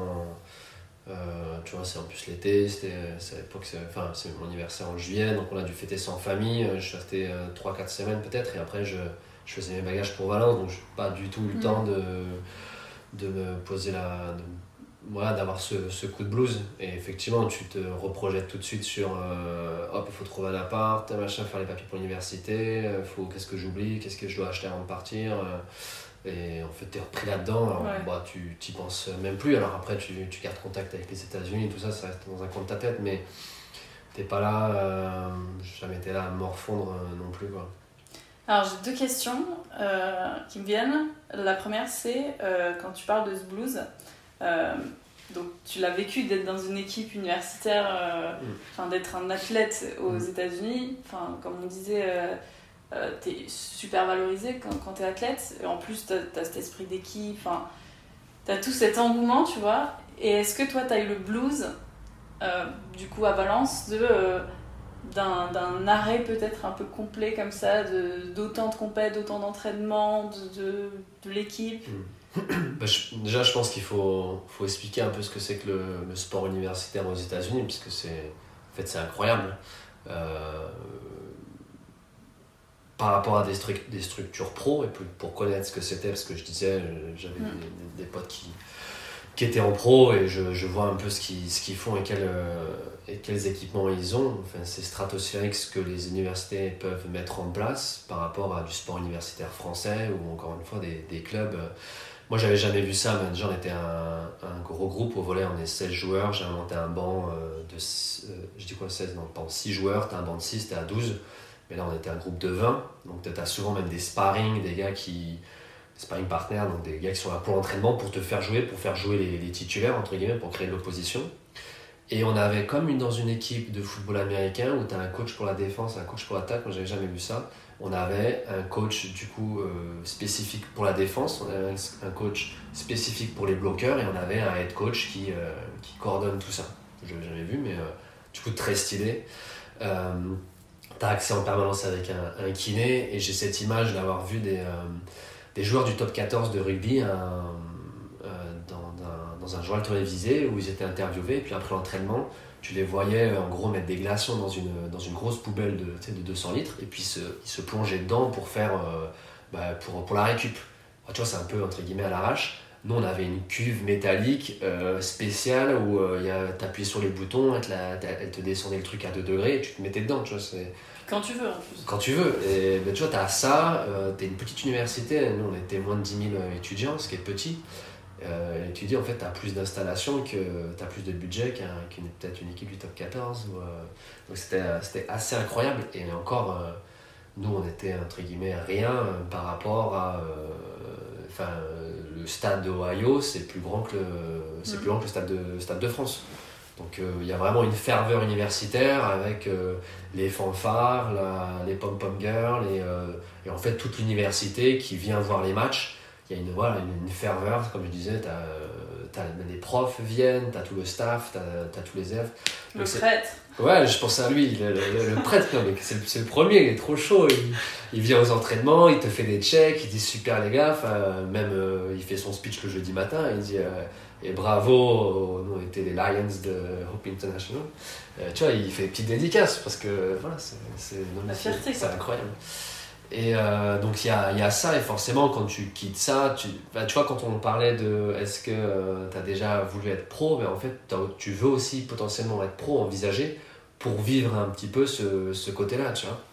Et en fait, au travers des États-Unis, tu te dis, voilà, tu as, as, vraiment le, la structure et tout est mis à disposition. Euh, enfin, les heures de cours, je, que je regarde mon, emploi du temps, depuis 15 ans, j'ai jamais remis dedans, mais on devait avoir moins de 15 heures de cours. Donc en fait, euh, tout le reste du temps est mis à dispo pour euh, faire de la muscu, s'entraîner, très, très muscu, faire de la muscu, s'entraîner et bien manger, enfin bien manger et faire de la récup. Parce que, et tout est, voilà, et après, bah, forcément, tu, tu, performes et tu, mets, en tout cas, tout en place pour, pour avoir les meilleurs résultats possibles. Et un dernier truc qui est fou dans les universités américaines, c'est la bouffe. En tout cas, moi, dans la mienne, n'importe quelle occasion, il y avait des cupcakes, il y avait des cookies, il y avait des gâteaux. Et la cantine, la cantine, mais c'est euh, ah, le flunch puissance. Euh, en fait, tout est en illimité. Mais c'est pas possible, quoi. T'as des glaces à l'italienne, t'as des fontaines de soda, t'as tout le temps des brownies, des cookies, mais enfin, vraiment, quoi. Et, euh, et après, il y a des trucs qui ferment, tu vois, t'as des horaires, genre je disais, peut-être 11h, 13h pour venir manger. Mais même après, si tu viens à 8h ou à 15h, il y a toujours un, truc qui est ouvert pour prendre des frites ou un burger ou euh, un sandwich. Euh, un wrap. Un wrap. Donc en fait, tu peux manger n'importe quoi à n'importe quelle heure et euh, en quantité limitée. Donc forcément, ça, ça amène ce qu'on ce qu'on connaît. C'est ça. Bah, moi, je crois que mon premier semestre, en plus, je dormais, bah, j'étais dans les dorms, donc j'allais à la cantine. Je pense que tous les matins de mon premier semestre, là, de août à décembre, j'ai mangé pancake. Ah tous les matins. En plus, on faisait des weights. Je pense que c'est le seul semestre où on a fait autant de weights. Je suis rentrée. Mes parents, ils m'ont vu. Waouh! J'avais pas pris 15 kilos non plus. Mais euh, genre, en masse, même, ouais. en, Et c'est vrai qu'à la salle de muscu, je me rappelle, on avait tout le temps des barres gratis. Tu ah arrivais à la salle de muscu, tu bah, prenais tes barres et tu avais la fontaine, tu prenais du Powerade tout le temps, Powerade, Powerade. Les Ostar, quand c'est pas, pas des protéines et autres. Mais euh, ouais, alors moi, j'ai, sur les deux semaines, le deuxième semestre j'étais dans les dorms et le premier semestre, euh, le coach m'a dit euh, bah, en gros, moi j'ai une maison, il y a des athlètes qui, qui sont dedans, c'est 400 dollars je crois pour, pour une chambre partagée, ce qui en Californie était très bien, c'était moins cher que les dorms. Je dis bah vas-y, banco. Donc en fait, on était dans une grosse villa américaine avec une piscine, on était 6 de l'équipe. Moi, j'étais avec le gars des Barbades, il y avait le Brésilien avec un gars d'Hawaï et deux Américains, plus deux coachs. Et enfin, c'était un, peu, un peu la folie, parce on, on avait le peu de cours qu'on avait. Euh, D'ailleurs, on faisait muscu, on faisait entraînement. Ensuite, je rentrais en voiture avec eux. On prenait des bières, on allait se poser euh, le soir, euh, on refaisait le monde, on jouait à des jeux. et puis, ça recommençait tous les matins, tous les, enfin, tous les jours. c'était reparti. Quoi. Et en plus, au premier semestre, tu n'as pas, pas encore les matchs. C'est un, peu, un peu bizarre, tu as, les équipes, euh, je crois que le basket masculin c'était le premier semestre, donc mm. eux, euh, ça y va, ils reviennent de, ils reviennent de trip, tout le monde les a, entre guillemets, les acclame, euh, ça se passe trop bien, ils se qualifient, ils avancent vachement dans la compète, puis toi tu es là, tu pas joué un seul match. Euh, t'as même pas le droit de t'entraîner, c'est réglementé. Tu as des open gym, donc le, le, gymnase est ouvert et tu peux faire des balles. Euh, il y a 2-3 exos potentiellement où tu fais juste du, fait, du loisir, du jeu, mais les coachs n'ont pas le droit d'être là, tellement mm. c'est normalisé. Et à partir d'une certaine date, moi j'arrivais là, je dis mais pourquoi après on s'entraîne pas en fait? On peut commencer dès maintenant. Ah non, tout, tu, tu, respectes telle date et à partir de là, hop, on met en place, des, euh, on met en place les entraînements. Euh, et je crois que nos premiers matchs, donc moi je disais je suis arrivé début août, les premiers matchs devaient être euh, au plus tôt en décembre quoi. Donc tu vas faire tes matchs amicaux et puis tes matchs. Euh, et puis c'est un système un peu bizarre où en fait tu dois faire un. Tu as les 10 meilleures équipes à la fin de l'année qui se rejoignent pour les finales. Mais tu peux pas jouer tout le monde en fait. sur la côte Est, la Floride, même enfin, Michigan, enfin, même au Colorado, c'est je crois que c'était à 15 ou 16 heures de, de bagnole. Donc tu peux pas jouer tout le monde. Donc en fait tu as, as plein de matchs proche de chez toi. Tu as des matchs qui sont euh, des fois dans des, contre des équipes de première division, donc qui n'ont rien à voir. Mais ils vont compter, c'est-à-dire quel point, combien de points tu as fait, est-ce que tu as, gagné des sets contre ces équipes-là. Et en fait, c'est comme, c'est comme des. Euh, ben, en fait, je pense que c'est même comme euh, le tennis, où si tu perds contre un mec, contre quelqu'un qui est un joueur qui est vachement mal classé par rapport à toi, ça te fait perdre beaucoup de points. À l'inverse, tu fais un gros coup, ou si tu perds Mm. contre celui qui est un petit peu au-dessus de toi, bah, c'est normal, ça fait pas. Donc tu vois, c'est un mix de, de tout ça. Et euh, pour à la fin se qualifier être dans les 10 meilleurs et, euh, et jouer, des, jouer des finales. Ouais, c'est un truc de fou. Ouais, en fait, c'était le haut niveau. euh, c'est nostalgie. là, Ah, en fait. C'est marrant, enfin, moi je suis content de faire, euh, faire ce podcast parce que j'avais jamais l'occasion. En fait, tout ça, je l'ai vécu tout seul. Globalement, j'en ai parlé à, à l'instant T avec euh, les gens qui, qui savaient ce que je faisais, mais je suis jamais revenu là dans le détail avec quelqu'un euh, sur euh, qu'est-ce qui s'est passé, ce truc de, du tampon là qui m'a marqué, euh, les installations, la vie là-bas. Enfin, c'était. ouais. Ouais, et puis si, si on te pose pas la question, t'oses pas. Enfin, Mmh. t'aurais tellement de trucs à dire avec les étoiles dans les yeux que t'oses pas prendre la parole et dire Mais attends, mais écoutez. Bah là, là j'ose parler pendant, pendant une heure parce qu'entre guillemets on se le demande, mais, mais je, je vais pas, vais pas inonder de. Même quelqu'un qui est très gentil, ça fait un peu beaucoup quoi. Non, mais c'est trop bien. Mais c'est marrant parce que du coup, on peut vraiment comparer entre bah, nos sports Mm. et euh, bah, toi dans l'université plutôt euh, religieuse, Ouais. euh, moi plutôt tu sais, dans le sud avec le côté. euh, Mm. Ouais. bah, Les les États du Sud, tu vois, il y a de l'histoire. Mais donc, ouais, non, c'est c'est trop cool. Et d'ailleurs, est-ce que tu as une autre anecdote, peut-être plus sportive, à partager sur quand c'était du coup l'autre semestre là où vous aviez des compètes euh, Ouais, euh, ils, ont, euh, ils ont comme euh, nous on a le, le Movember, ils ont le No Shave November, donc Mhm. c'est classique, même si c'est pas forcément lié au, au cancer. Ils ont un autre truc qui s'appelle Marche Moustache, donc au mois de mars, tu te rases tout sauf la moustache. Et, euh, et nous, on du coup, on avait tous fait ça, on avait fait euh, nos finales, euh, nos finales en, moustache. Et en fait, bah, pour revenir sur ce côté, il, il, enfin, t'as vraiment l'organisation d'un club pro, c'est-à-dire qu'on avait des statistiques qui étaient prises, il y avait des articles en ligne, des trucs. Et bref, du coup, ils avaient fait un article sur, sur les finales. La, la photo de l'article, c'est, moi en train d'attaquer avec ma moustache, et le commentaire, c'est Thomas et, et, euh, le, le pouvoir de sa moustache lui a permis de, faire gagner, un truc comme ça. Tes parents l'ont encadré Euh, mais en fait, quand tu fais une recherche sur, euh, sur internet, tu, tu mets Thomas Saracchi, tu dois mettre volet ou États-Unis, il y a cette, il y a cette image qui ressort je, souvent. je vais la mettre sur l'Instagram Ouais, de Double ouais, je sais pas, je si sais je pas. la trouve. Mais ça me fait vraiment une tête de Mexicain, et en plus, tu as le commentaire euh, Moustache Power qui est assez drôle. Hashtag moustache power. Mais euh, non, sur un, euh, un souvenir qui m'a marqué, c'est comme j'expliquais, en fait, on était dans, entre guillemets en troisième division parce que arriver à 22 ans et pouvoir jouer, c'était dans cette division que je pouvais intervenir. Mais euh, on a pu jouer contre, euh, plusieurs fois contre des équipes de première division, donc de NCAA, division 1. Et là, le niveau est stratosphérique. Tu as par exemple Kevin Tilly, qui est un des meilleurs joueurs de l'équipe de France actuelle, dont le père le- était l'entraîneur. Lui, il a fait deux années au Canada et ensuite il a été transféré à Irvine en Californie. Il a fait ces deux années là-bas et euh, il a gagné à chaque fois les championships. Il était au-dessus, mais pas non plus. euh, Enfin, les gars, euh, ça se tire la bourre. Et après, bon, lui, il a, un niveau international, euh, c'est un des meilleurs joueurs, même du monde. Mais voilà, pour dire que c'est clairement de la pro, de la pro B. Donc, on a joué contre, c'était USC, donc l'université de Ca- Californie du Sud. Et notamment, le passeur, c'est le passeur actuel de l'équipe américaine. Donc, on fait, un, on fait un super match et on va jouer chez eux. Et là, l'installation, c'était. Moi, je- moi, étant petit, j'ai vu beaucoup de matchs euh, à Pierre de Coubertin à Paris, dans le 16e. euh, une salle qui a un max- grand maximum 5000 5000 places, où l'équipe de France joue, on reçoit souvent les matchs internationaux, moins à l'époque.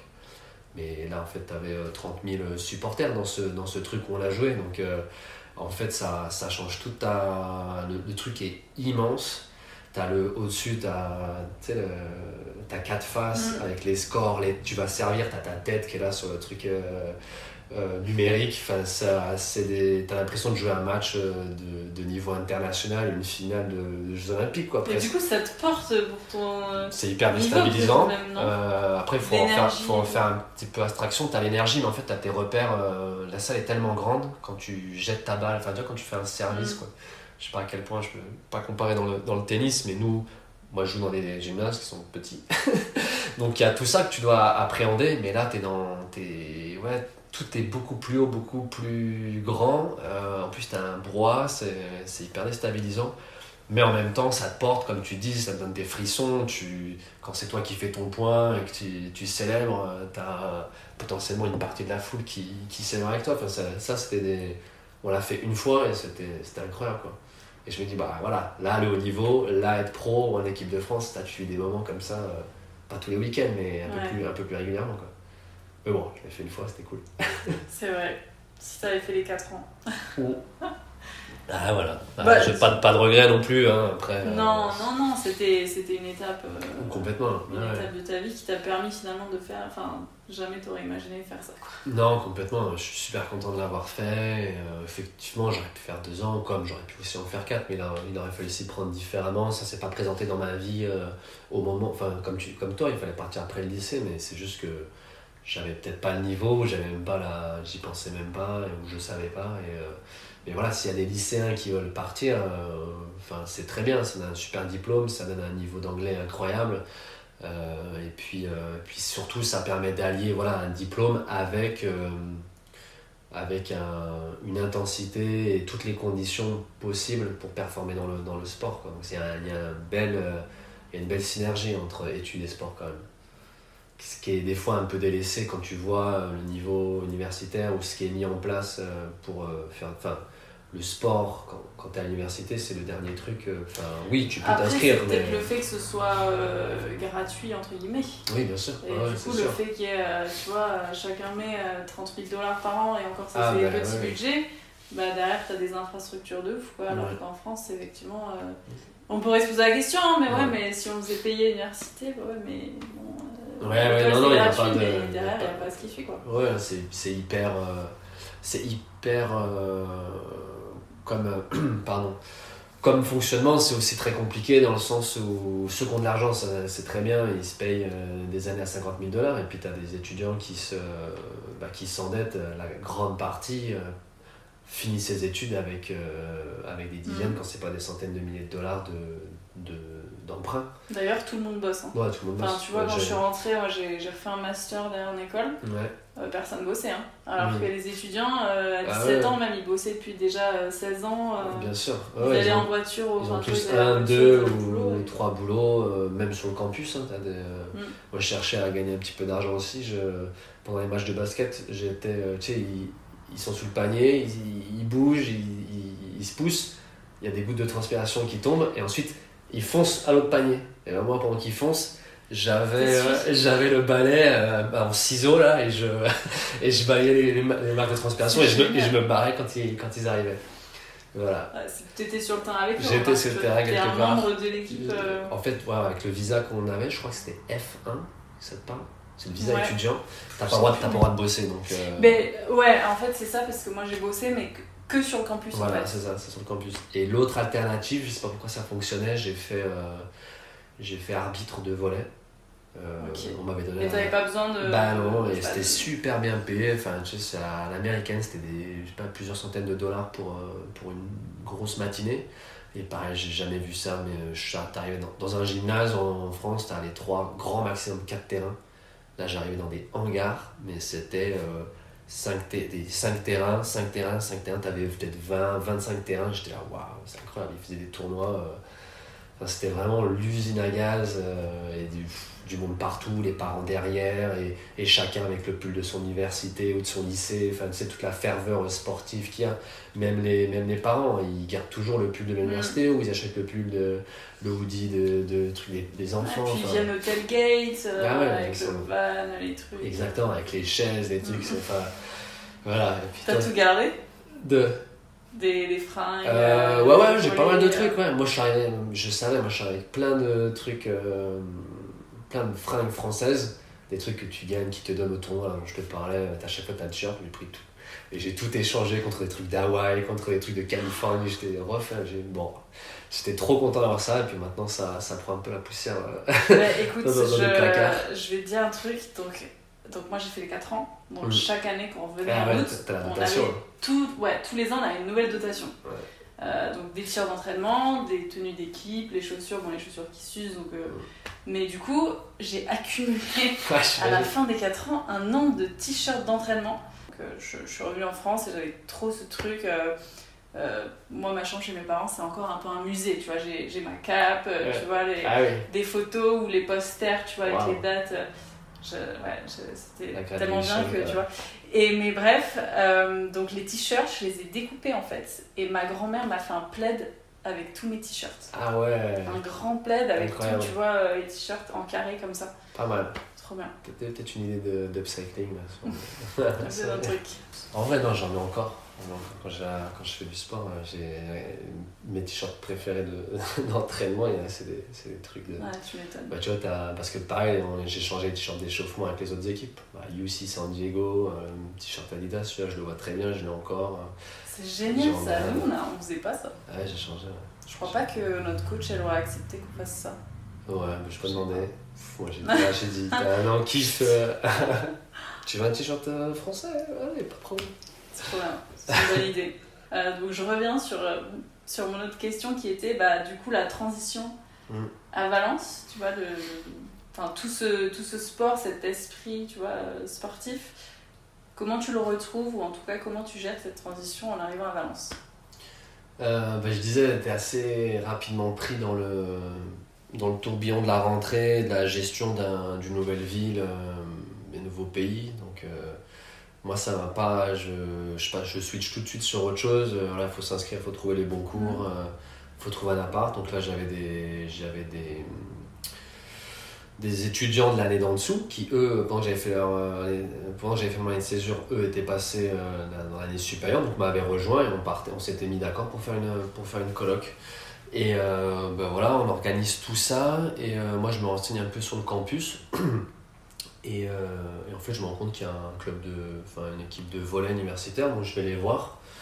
Et puis ça joue, euh, ça joue plutôt pas mal. Et en fait, je me rends compte qu'ils ont un système un peu particulier où dans le championnat national espagnol, eh ben, ils ont intégré deux équipes universitaires. Euh, c'est comme si du coup en Ligue 2 euh, de foot, tu aurais l'OM, le PSG, toutes les autres équipes. Et puis tu aurais aussi, l'Université de Marseille qu'il faut battre et Paris 6. Ben, nous, en fait, euh, en Espagne, l'Université Polytechnique de Valence, la UPV, euh, faisait jouer contre euh, le FC Barcelone, contre le Real Madrid et ainsi de suite, en deuxième division, en Super Liga 2. Et donc du coup, moi, je, demande si je peux jouer, je fais des essais. ils disent, bah, enfin, j'étais clairement pas le meilleur joueur, mais niveau suffisant et correct pour, pour jouer. Et, Le euh, fait que tu aies joué pour euh, cette équipe euh, à Los Angeles, ça a aidé ou pas dans... Alors, je pense que déjà ça m'a fait vachement évoluer dans mon, dans mon niveau de volet parce que j'avais plus un. à- Avant les États-Unis, j'avais plus un niveau de suiveur, avec des, jouer avec des gens meilleurs que moi, souvent. Donc, j'avais un bon fond de jeu, technique, euh, régulier, et le côté. Superstar et euh, le mec euh, dont on a besoin quand c'est la galère ou tu lui envoies n'importe quelle balle il fait le point c'était plutôt quelqu'un d'autre et euh, aux États-Unis, j'étais plutôt entre guillemets le meilleur joueur ou l'un des deux trois meilleurs joueurs. Donc du coup, c'était plus sur moi que reposaient ces, moments-là ou ces, ces instants de jeu. Donc du coup, ça, ça te, bah, ça te met une autre pression, ça fait voir d'autres situations, tu touches plus de ballons aussi du coup parce qu'on t'envoie tout, euh, voilà, ça va pas, débrouille-toi. Et, euh, et donc ça, c'était vachement intéressant. Et donc forcément, ça m'a aidé à me faire grandir et un peu à développer mon panel, euh, voilà. Et, euh, et du coup, j'arrive à Valence et j'intègre l'équipe, sauf que moi, j'étais là que pour un semestre. Donc, ils m'ont dit, ben, en fait, si. Et il y a un autre souci, c'est que, en gros, vu que j'avais joué aux États-Unis, pour venir jouer en Espagne, je devais faire un transfert international. Donc là, j'arrive sur le. non, mais c'était c'était lunaire, tu vois. c'était- J'ai vraiment pas un niveau euh, voilà, qui mérite d'être euh, en transfert international. Mais j'arrivais, alors là, c'était la commission internationale de volley, un truc comme ça. Et ils m'ont donné un, un, identifiant, je devais me connecter sur le truc. Et là, j'arrive sur une plateforme et je vois tous les meilleurs joueurs du monde avec euh, les photos, tu vois, avec les profils. Je dis, oh là qu'est-ce que c'est que ce truc? Et en fait, sauf que tu as des coûts. Donc l'université dit, ouais, mais on va pas payer, je sais pas, je sais pas, j'ai vraiment plus les tarifs. On va pas payer un transfert international pour ce gars, c'est bien, c'est cool, il, il peut jouer, mais euh, voilà, en fait, est université, on n'a pas de budget. Et, euh, et donc, du coup, ma mère qui est dans l'administratif, euh, elle passe deux, trois coups de fil, on se renseigne en disant ben voilà, la situation, en fait, enfin, vous connaissez Thomas, il a plutôt joué au niveau national, il a fait ça aux États-Unis, là, il joue en université. Et en fait, on se retrouve à payer pas grand chose. Il y avait peut-être un, frais de mutation de carte à 200 balles, donc c'était, c'était jouable. Mais il y a eu ce truc qui, était, avait un peu bloqué au début. Et ils me disent bon, voilà, on paye les 200 balles, on te fait une licence, tu peux jouer. Par contre, il faut jouer toute l'année. quoi. Donc je dis ouais, ben, on verra, c'est pas de souci. Donc, puis voilà. Donc en fait, ça me lance aussi sur cette année-là où en fait, je me retrouve en mais là, je me retrouve pareil à m'entraîner quatre fois par semaine, euh, à partir quasiment tous les un week-end sur deux en bus euh, avec toute l'équipe et le groupe espagnol. Et il y, a un truc sur lequel euh, ça, ça me fait, ça m'y fait penser, mais que pour ton intégration aux États-Unis ou en Espagne, enfin quand tu parles pas la langue, enfin t'es une, autre, es une autre personne quoi. C'est dur de s'intégrer, tu peux pas faire les mêmes blagues, en termes de personnalité, tu changes mm. vachement. Euh, et, voilà, et se faire son trou et ses amis, c'est pas forcément évident. Et le volet, le sport m'a apporté quelque chose quand même. C'est que, en gros, je l'ai senti tout de suite. C'est que, bon, Frenchy euh, comprend pas toujours ce qu'il dit, il, il, pipe rien à nos, à nos blagues. Mais bon, c'est euh, notre meilleur joueur, il faudrait quand même qu'on l'intègre. et on va passer du temps avec lui, ça va être cool. Et, et donc, en fait, j'ai senti que par mon statut ou par mon, mon niveau, j'intéressais les gens parce que j'étais bon et euh, j'aurais été médiocre, je pense que j'aurais été euh, pas intégré de la même manière. Tu vois en gros, tu as un respect par quelqu'un parce qu'il va t'apprendre des choses. Euh, et puis moi, je, tu, vois, tu transmets, tu, tu essaies d'améliorer tes, tes, collègues. Tu dis, ben, en fait, là, tu t'envoies ta balle comme ça. Regarde, moi, je fais ça. Est-ce que ça peut pas, est-ce que ça peut pas t'aller à toi? Donc, ils étaient preneurs de ça. Il y avait un échange. Et la contrepartie, c'était aussi que bah, me laissent pas seul dans mon coin parce que je parle pas, parce que je sais pas où il faut aller un truc. Et donc ça, ça a vachement, euh, ça a été hyper important dans mon intégration. Et j'ai retrouvé exactement la même chose dans le, dans la, en Espagne en fait. le fait euh, d'être bon et de, voilà, t'es intégré à l'équipe. Mm. Et en fait, bah, quand tu es avec 10, euh, 10, Espagnols et que tu pars tout le week-end, pareil, je me suis, je, j'ai pu rapidement être euh, bien à l'aise en espagnol et c'était hyper cool. C'était un, beau challenge aussi. Et, euh, et après, du coup, après mon semestre d'études, euh, j'ai trouvé, j'ai fait des pieds et des mains pour trouver un stage en Espagne. Et je suis resté du coup faire mon année complète et, et pouvoir faire la, saison complète. Vu que tu t'étais engagé. Vu que je m'étais engagé, c'était bien. On, on, monte en première ligue. Donc ça veut dire que si je reste l'année d'après, on est en super ligue. de fou. Ouais, franchement, super résultat.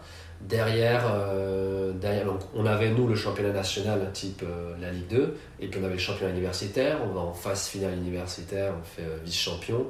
Avec, avec un gars, on se motive pour faire le championnat universitaire de beach volley, donc pareil, on est en finale de, du beach volley. Enfin, c'était un, un, année complète sport, volley à fond, j'étais trop content. tu m'étonnes. ouais, c'était super expérience, et puis et puis après ça, retour, euh, retour en France quand même, parce que du coup j'avais euh, rencontré euh, une copine là-bas, française, et puis on, on rentrait du coup en région parisienne s'installer. La transition était plus simple. Voilà, exactement. et je reviens là sur le, le point commun que tu viens de nous expliquer sur les États-Unis, enfin l'intégration. Ouais, l'intégration. Et si tu devais justement parler d'une différence ou plusieurs que tu as ressenti sur toujours sur le sport, tu vois, sur l'état d'esprit, que ce soit euh, l'équipe ou tu vois les coachs entre ton head coach euh, américain et ton head coach en Espagne? Une différence sportive entre les. Euh, bah, sport, enfin, sportive ou dans, dans l'état d'esprit en tout cas, tu vois, où on se dirait, ouais, ça c'est vraiment l'état d'esprit à l'américaine, et puis en Europe c'est pas pareil, ou en tout cas en Espagne. Mm. Je dis ça sans savoir, mais comme tu as vécu le... le. Je sais pas si c'est pareil au tennis, c'est assez drôle les États-Unis, notamment pour le volet. Euh, parce que les règles changent entre les règles même internationales, donc celles françaises, enfin celles qu'on retrouve en France, et, le, et les règles américaines. Par exemple, un truc tout bête, mais quand tu fais du volet et que tu envoies la balle très haut et qu'elle touche le plafond ou le panier de basket, c'est terminé. C'est un élément extérieur, donc mm. faute. Aux États-Unis, tu as le droit, ça, ça continue de jouer. C'est assez drôle. Des fois, tu la touches, elle part vraiment très loin derrière, c'est injouable, mais en fait, elle tape le panier de basket, elle revient, ah, ça continue de jouer. Donc, euh, et le libéro a le droit de servir, euh, règle classique dans le volet en France, enfin même international, celui qui a le maillot, euh, maillot de mhm. couleurs différentes, sa, sa particularité c'est qu'il ne sert pas. Aux États-Unis, il sert. Bon.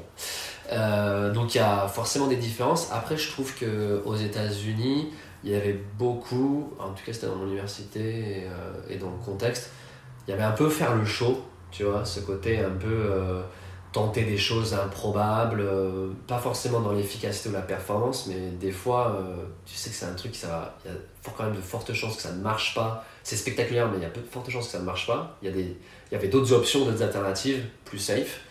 Je trouvais que dans certains joueurs ou euh, tu vois vouloir créer la surprise, l'event, c'était on retrouvait ça. Et le coach encourageait ça? Bah le coach, si ça si ça fonctionne, il est content. Il est content sinon, mais non, pas forcément. Enfin, tu vois, mais c'est plus dans la mentalité des joueurs. Je trouve que c'est On retrouvait pas mal de situations comme ça. Et euh, beaucoup, moins, beaucoup moins en Espagne, je dirais plus similaire à, en, France où euh, en fait tu fais, euh, tu fais ce qui est le plus efficace et le meilleur rapport ouais, risque, risque efficacité quoi. Il y a ce côté, je pense, qu'on dans les clichés, on, a, on, attribuerait ça aux Américains, le côté showman, on trouve ça dans plein de, plein de mhm. plein d'aspects. Ok. Je vais faire un énorme virage, mais pour rester quand même sur le sport, euh, à quel moment tu t'es mis au surf? Ah, quel énorme bascule. Ouais, énorme bascule. Euh, alors, il y a un, des regrets que j'ai aujourd'hui, c'est d'avoir fait un an en Californie et, pas avoir, pas avoir surfé du tout. Tu surfais déjà? Je surfais déjà parce que non, non, non, effectivement. Parce que je suis en train de voir, quand je, je, je me rappelle, quand j'ai commencé à surfer, en fait, j'étais à Paris et, euh, et, je faisais beaucoup d'allers-retours avec des amis qui étaient, euh, qui étaient finalement dans les Nord, le Pays Basque. Et donc j'étais en train de, tu vois, c'était il y a longtemps, et j'étais en train de me dire c'était avant les États-Unis, et en fait non, c'est après, c'est sur les deux ans que je fais en, à Paris, après Valence. Donc là, c'est là où je me mets au surf, donc euh, c'est 2013, voilà, c'est une bonne dizaine d'années. Et euh, effectivement, du coup, le surf n'était pas du tout intégré. Donc, c'est pour ça que, effectivement, si j'avais commencé, je serais peut-être allé un petit peu à Huntington. Enfin, surfer sur la côte. Mais ouais, en fait, c'est un des regrets que j'ai, mais j'avais pas du tout le, le mindset surf. Donc, ça ne m'est même pas venu à l'idée. Mais euh, effectivement, c'est un, un, temple du, du, surf et il y a une énorme culture euh, là-bas. Et comment ça arrivé C'est que ben, via des amis, euh, notamment Basile, avec qui aujourd'hui j'ai monté une marque de surf, qui était beaucoup plus orientée glisse que moi, qui avait grandi dans, dans ce milieu-là. Et donc, on avait un ami commun, Kevin, qui faisait des saisons à Moliette. Et donc, de Paris, on allait souvent, il y avait un petit surf camp, donc on allait moi, je prenais des billets quasiment tous les week-ends. Et euh, dès que je pouvais, dès que les conditions fonctionnaient, dès que ça, allait, qu'il y en a qui étaient motivés, hop, je validais les billets. On partait euh, sur un week-end ou trois jours. Euh, mais c'est toujours, toujours compliqué, dans les régions mm. parisiennes, de, de, surfer. Mais on essaie de Déjà que le surf, c'est une logistique. c'est une logistique quand tu es sur le spot. Mais alors, bon, alors là, on n'avait pas nos planches. On avait, on avait à peine nos combis, mais c'était vraiment les tout débuts, parce que j'ai un pad, j'ai commencé hyper tard. Et, euh, mais ouais, on était content juste d'aller à l'eau et de se mettre des missions, même s'il n'y avait, avait rien, on allait quand même à l'eau. Enfin, et justement, entre bah, ta vie de volleyeur avec la compétition, etc., quand tu t'es mis au surf, est-ce que tu as eu envie de faire de la compétition ou pas forcément Ça a toujours été. Euh... Euh, alors je reste assez réaliste. J'ai peut-être euh, ce pragmatisme-là. je reste assez réaliste sur les performances, sur compétition, qu'est-ce que ça induit. Et, et après, la compétition dans le surf, ça n'est même pas venu à l'esprit. un, par le niveau, et deux, non, parce que je ne me verrais pas du tout, en fait, euh, faire la compétition. Euh. Enfin, c'est pas. Je... Il y a des notes, il y a des figures, il y a des manœuvres à faire. Je, c'est pas, pas ce que je recherche quand je, quand je surfe. Je, Quand je monte sur une vague, j'essaie pas de caler à minima trois manœuvres euh, la plus radicale possible. Donc, je suis pas dans le mindset du tout de compétition. Puis du coup, c'est intéressant parce que c'est vraiment un sport où c'est le, le jugement aussi de quelqu'un d'autre et c'est pas euh, la balle elle est faute ou elle est bonne et tu marques le point. Quoi. Donc c'est le jugement du, juge, mais je vois ce que tu veux dire, c'est très pragmatique. mais comme tous les sports, euh, patinage artistique, la gym, c'est des sports où effectivement, dès que tu fais référence à, à des juges, il y a beaucoup de subjectivité, potentiellement d'erreurs. Mais euh, c'est très dur. Hein. enfin, moi, je vois du patinage, incapable de mettre des points. Et en surf, euh, je, vois, je connais les critères, mais euh, enfin, c'est quand même le choix de la vague, la radicalité, le nombre de manœuvres, ouais, la diversité, mais c'est quand même compliqué. Quoi. Alors, la semaine dernière, on était à une compétition anglaise. Enfin voilà, je, suis bien content de pas être dans la, salle des juges. on va faire le lien entre quand tu as commencé le surf et euh, là aujourd'hui euh, ton activité avec Nomad Surfing. À quel moment alors déjà, je poserai ma question après plutôt, comme, comme je viens de mentionner le nom, est-ce que tu peux expliquer peut-être bah, ta société, qu'est-ce que vous faites avec tes... On est trois cofondateurs. Nicolas que j'ai rencontré en, Malaisie, euh, qui était expatrié là-bas aussi. Basile dont j'ai déjà parlé, avec qui j'ai commencé le surf et qui est un ami de, de Lille. Et euh, donc en gros on a créé une, une marque qui s'appelle Nomad Surfing. Et pour faire très simple, on innove dans l'industrie du surf en proposant des planches de surf et tous les, les, accessoires qui vont avec, donc la dérive, le grip, le leash, euh, qui sont faits à partir de matières recyclées et en made in France, pour faire très court. Génial. Alors ma question que j'avais, euh, c'était, euh, enfin cet aspect, on veut apporter notre, notre, touche pour préserver l'environnement dans un secteur. Est-ce que tu as toujours été soucieux de l'environnement ou c'est le surf qui t'a fait prendre conscience de ça? Pour moi, j'ai un, je me suis déjà posé la, question et j'ai un déclic euh, sur mon année en, Espagne où euh, je fais mes cours, je me fais à manger et je me questionne sur, euh, certains aliments. Et je pose la question à un médecin, un ami nutritionniste. Une question qui était mal orientée sur le lait. Je demandais un truc de protéines, machin. Il me dit, mais tu sais, de toute façon, globalement, boire du lait, c'est pas pas recommandé, euh, c'est euh, euh, à l'âge adulte. Enfin, tu vois, dans, il me dit, dans la, dans la nature, il n'y a aucun animal qui boit du lait à l'âge adulte et encore moins le lait d'une autre espèce. Je dis, ah ouais, c'est vrai. Alors qu'il y a toujours eu du lait chez moi, j'ai toujours mangé mes, mes céréales et tout. Et, en fait, je, me, je, je conçois que. Enfin, mes parents, ils ont toujours voulu le, les meilleures choses pour nous, mais je me rends compte que euh, en fait, tout ce, qui est, tout ce qui était inné ou ce que j'ai jamais questionné qui était chez moi, ben, en fait, ça mérite peut-être de dire est-ce que c'est bien, est-ce qu'ils avaient le choix, est-ce qu'ils se sont posés les mhm. bonnes questions? Et en fait, et là, ça a ouvert un champ, ben, en fait, euh, plein, je pense que plein de questions que tout le monde se, se pose sur les aliments, sur l'origine, sur euh, et de fil en aiguille de l'alimentation, j'en suis arrivé ben, à l'environnement de manière plus globale, des déchets, et, et tout ça, ça a construit. Donc là L'Espagne, je te parle, c'est 2012, tu vois, ça a une dizaine d'années. Euh, ça, ça nourrit une question sur bah, la gestion des déchets, l'impact qu'ont certains aliments et ainsi de suite. Et après, bah, plus, de manière plus globale, en dehors de, de l'alimentation, sur la consommation de nos biens et donc aussi de nos loisirs, de nos planches de surf et, euh, et ainsi de suite. C'est comme ça que j'en suis arrivé. Donc ça vient pas, ça vient du lait. ça vient pas du surf, mais ça, vient plus de, ça vient plus de l'alimentation à la base et de cette remarque qu'on m'a fait un jour. Ouais, et puis c'est vrai que chacun en fait a son déclic. Mm. Puis finalement, tu as réussi à te construire une vie professionnelle avec bah, ta passion du surf et finalement euh, cette, cette, valeur qui a grandi avec toi. Ouais, parce qu'avec Nomad Surfing, l'idée c'est en fait on, on voulait, comme tu disais, un peu apporter notre pierre à l'édifice. Donc on travaille énormément avec des associations et puis on s'est rendu compte, euh, enfin on voulait le faire dans un domaine qui nous plaisait, donc le surf, qui était un peu le vecteur commun entre Nicolas, Basile et moi. Et euh, en fait, on s'est rendu compte de ce qu'on appelle le paradoxe, du surfeur, qui est, qui est euh, un amoureux, on va dire, de l'océan, mais qui en même temps utilise du matériel qui est fait à l'autre bout du monde, souvent en Chine et en Thaïlande, des planches, avec du plastique vierge, parce que tout ce qu'on utilise euh, globalement dans les sports de loisirs aquatiques et même plus largement, sont euh, des résines, des pains de mousse, euh, du néoprène, et ça c'est que des dérivés du, pétrole. Donc nous on a voulu essayer de voir, ben, en fait il y a des technologies qui existent, on ne fait pas de la, on va dire de la recherche fondamentale, on, on applique des solutions qui existent dans d'autres industries qu'on vient transférer euh, dans le surf. Mm. Et euh, ça nous permet du coup de proposer des, des produits avec, euh, qui produisent moins de déchets ou qui ont un impact euh, réduit sur, sur l'environnement par rapport à, du, à, tout, 90% du, des produits du marché. Alors, Nomad Surfing, donc vous, vous allez vachement à la rencontre de votre communauté. Mhm. voilà, cet été, vous avez fait la, la tournée des plages. vous aviez un pop-up à Mérignac dans un magasin. Vous faites des événements. C'est ça. Est-ce que c'est là que vient le nom de Nomad Surfing ou pas? Euh, il, y a, une petite histoire. Non, il y a une histoire, mais elle, effectivement, on est, on est, je pense, pour la transparence, hein, qui est une des valeurs de Nomad, c'est important d'être au plus près de, de, sa communauté. Et en fait, on a longtemps, puisque la marque existe depuis 2017, et euh, on avait le boulot à cette époque-là. Moi, j'étais en Malaisie, Basile était aux Philippines, et Nicolas était basé à Bordeaux. Euh, donc c'est vrai qu'on a longtemps eu la marque sans en étant derrière des écrans.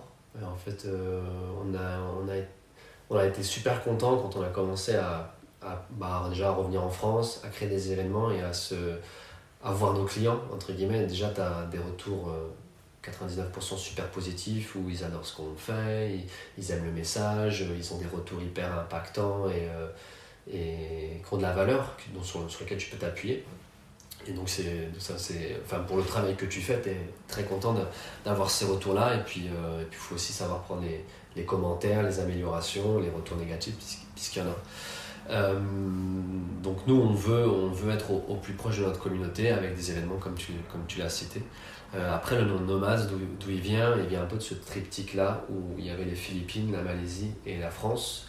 On avait choisi une association dans chaque pays euh, pour qu'on pouvait soutenir, parce que 5% des, des, ventes qu'on faisait, qu'on fait toujours, servent à alimenter ces, ces associations.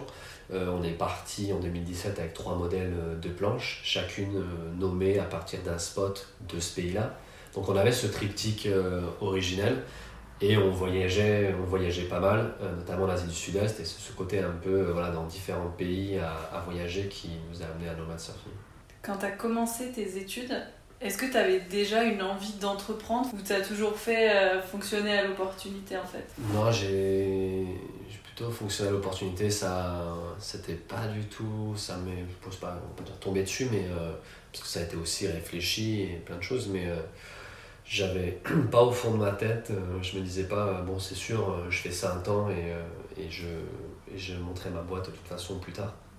Ça c'est, voilà, c'est des rencontres, des idées qui ont fait que, que ça s'est aligné comme ça, mais non, c'était pas, c'était pas un projet initial que j'avais en tête. Est-ce que tu as un projet personnel du coup, en tout cas euh, là des objectifs euh, sportifs, personnels euh, à suivre? Projet pro, il est, il, est lié à, Nomads avec les challenges dont, je parlais, de,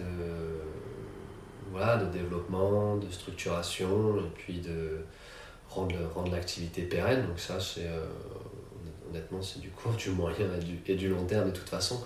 Après, le, le, podcast, c'est pas l'idée de rentrer dans le détail, mais on a plein de développements de produits, de projets, de services, de locations, de seconde main qui sont dans l'air du temps. Et, euh, et, après, à titre personnel, euh, challenge, euh, je me suis mis. moi, j'ai. Donc, du coup, j'ai arrêté quand même le, le volet. Globalement, j'ai pris entre guillemets ma retraite. Petite larme, petite larme, ça a été dur. En vrai, en vrai non, j'ai shifté assez, assez facilement parce que j'étais plus dans le. En fait, j'en ai fait pendant 25 ans à, une telle dose que. que j'aime bien la, la, performance et l'évolution et le, toujours euh, aller de l'avant. Et je me rends compte que avec mon rythme de vie actuel, les conditions actuelles dans lesquelles je suis, de logistique, de lieu et autres, euh, et l'âge, entre guillemets aussi. Je me voyais, je me voyais plus, entre guillemets, régresser et, essayer de maintenir un niveau. Euh, je, je, je, savais que mon plus, haut, mon plus haut niveau était derrière. Et je sais pas, ça me faisait un peu, euh, pas mal, mais un peu de la frustration. Et les gens me disent, oui, mais dans ce cas-là, euh, dès qu'il n'y a plus de performance, t'arrêtes le truc. Et il y a un peu, un peu de vrai, mais en même temps, mm. ça m'a animé pendant 25 ans. et, et quand je si, je, dois aller jouer avec des, des copains, il n'y a aucun problème sur la plage ou pour donc je, je, le fais avec grand plaisir et j'y prends toujours autant de plaisir, mais me lancer dans trois entraînements par semaine, déplacements les week-ends, je, voilà, j'ai juste plus la motive et j'ai, euh, j'ai remplacé ça par l'escalade. Donc euh, je suis, et j'ai retrouvé un truc euh, incroyable de fait de commencer un sport et donc du coup de progresser, de progresser ouais, de manière exponentielle Enfin, du jour au lendemain, ça je savais, euh, hier je savais pas, maintenant j'y arrive, euh, c'est trop bien. Donc, euh, donc les challenges en escalade, il y en a plein. en plus, c'est un, un, sport qu'on peut faire en extérieur. Donc, aller voir de belles falaises qu'on a partout dans le sud de la France. on est allé en Espagne dernièrement. Enfin, il y a tellement de lieux à découvrir, comme tout autant de, de spots de surf. Donc, je crois que je, peux, je serai animé pendant quelques années encore, peut-être 25 ans, et puis on verra pour la suite. Ah, ça t'emmène. Euh, ouais, ouais, à plus de 50 ans, donc euh, on verra peut-être le cyclisme à la fin, tu vois. c'est pour bien se casser après. je sais pas, l'histoire n'est pas écrite. Mais c'est des sports nature, remarque, donc tu restes euh, sur cette valeur de bah, c'est beau, on est en extérieur. Peut-être euh, une grimpe euh, sur Yosemite aux États-Unis, retour en Californie, tu vois. T'y es pas retourné depuis? Jamais.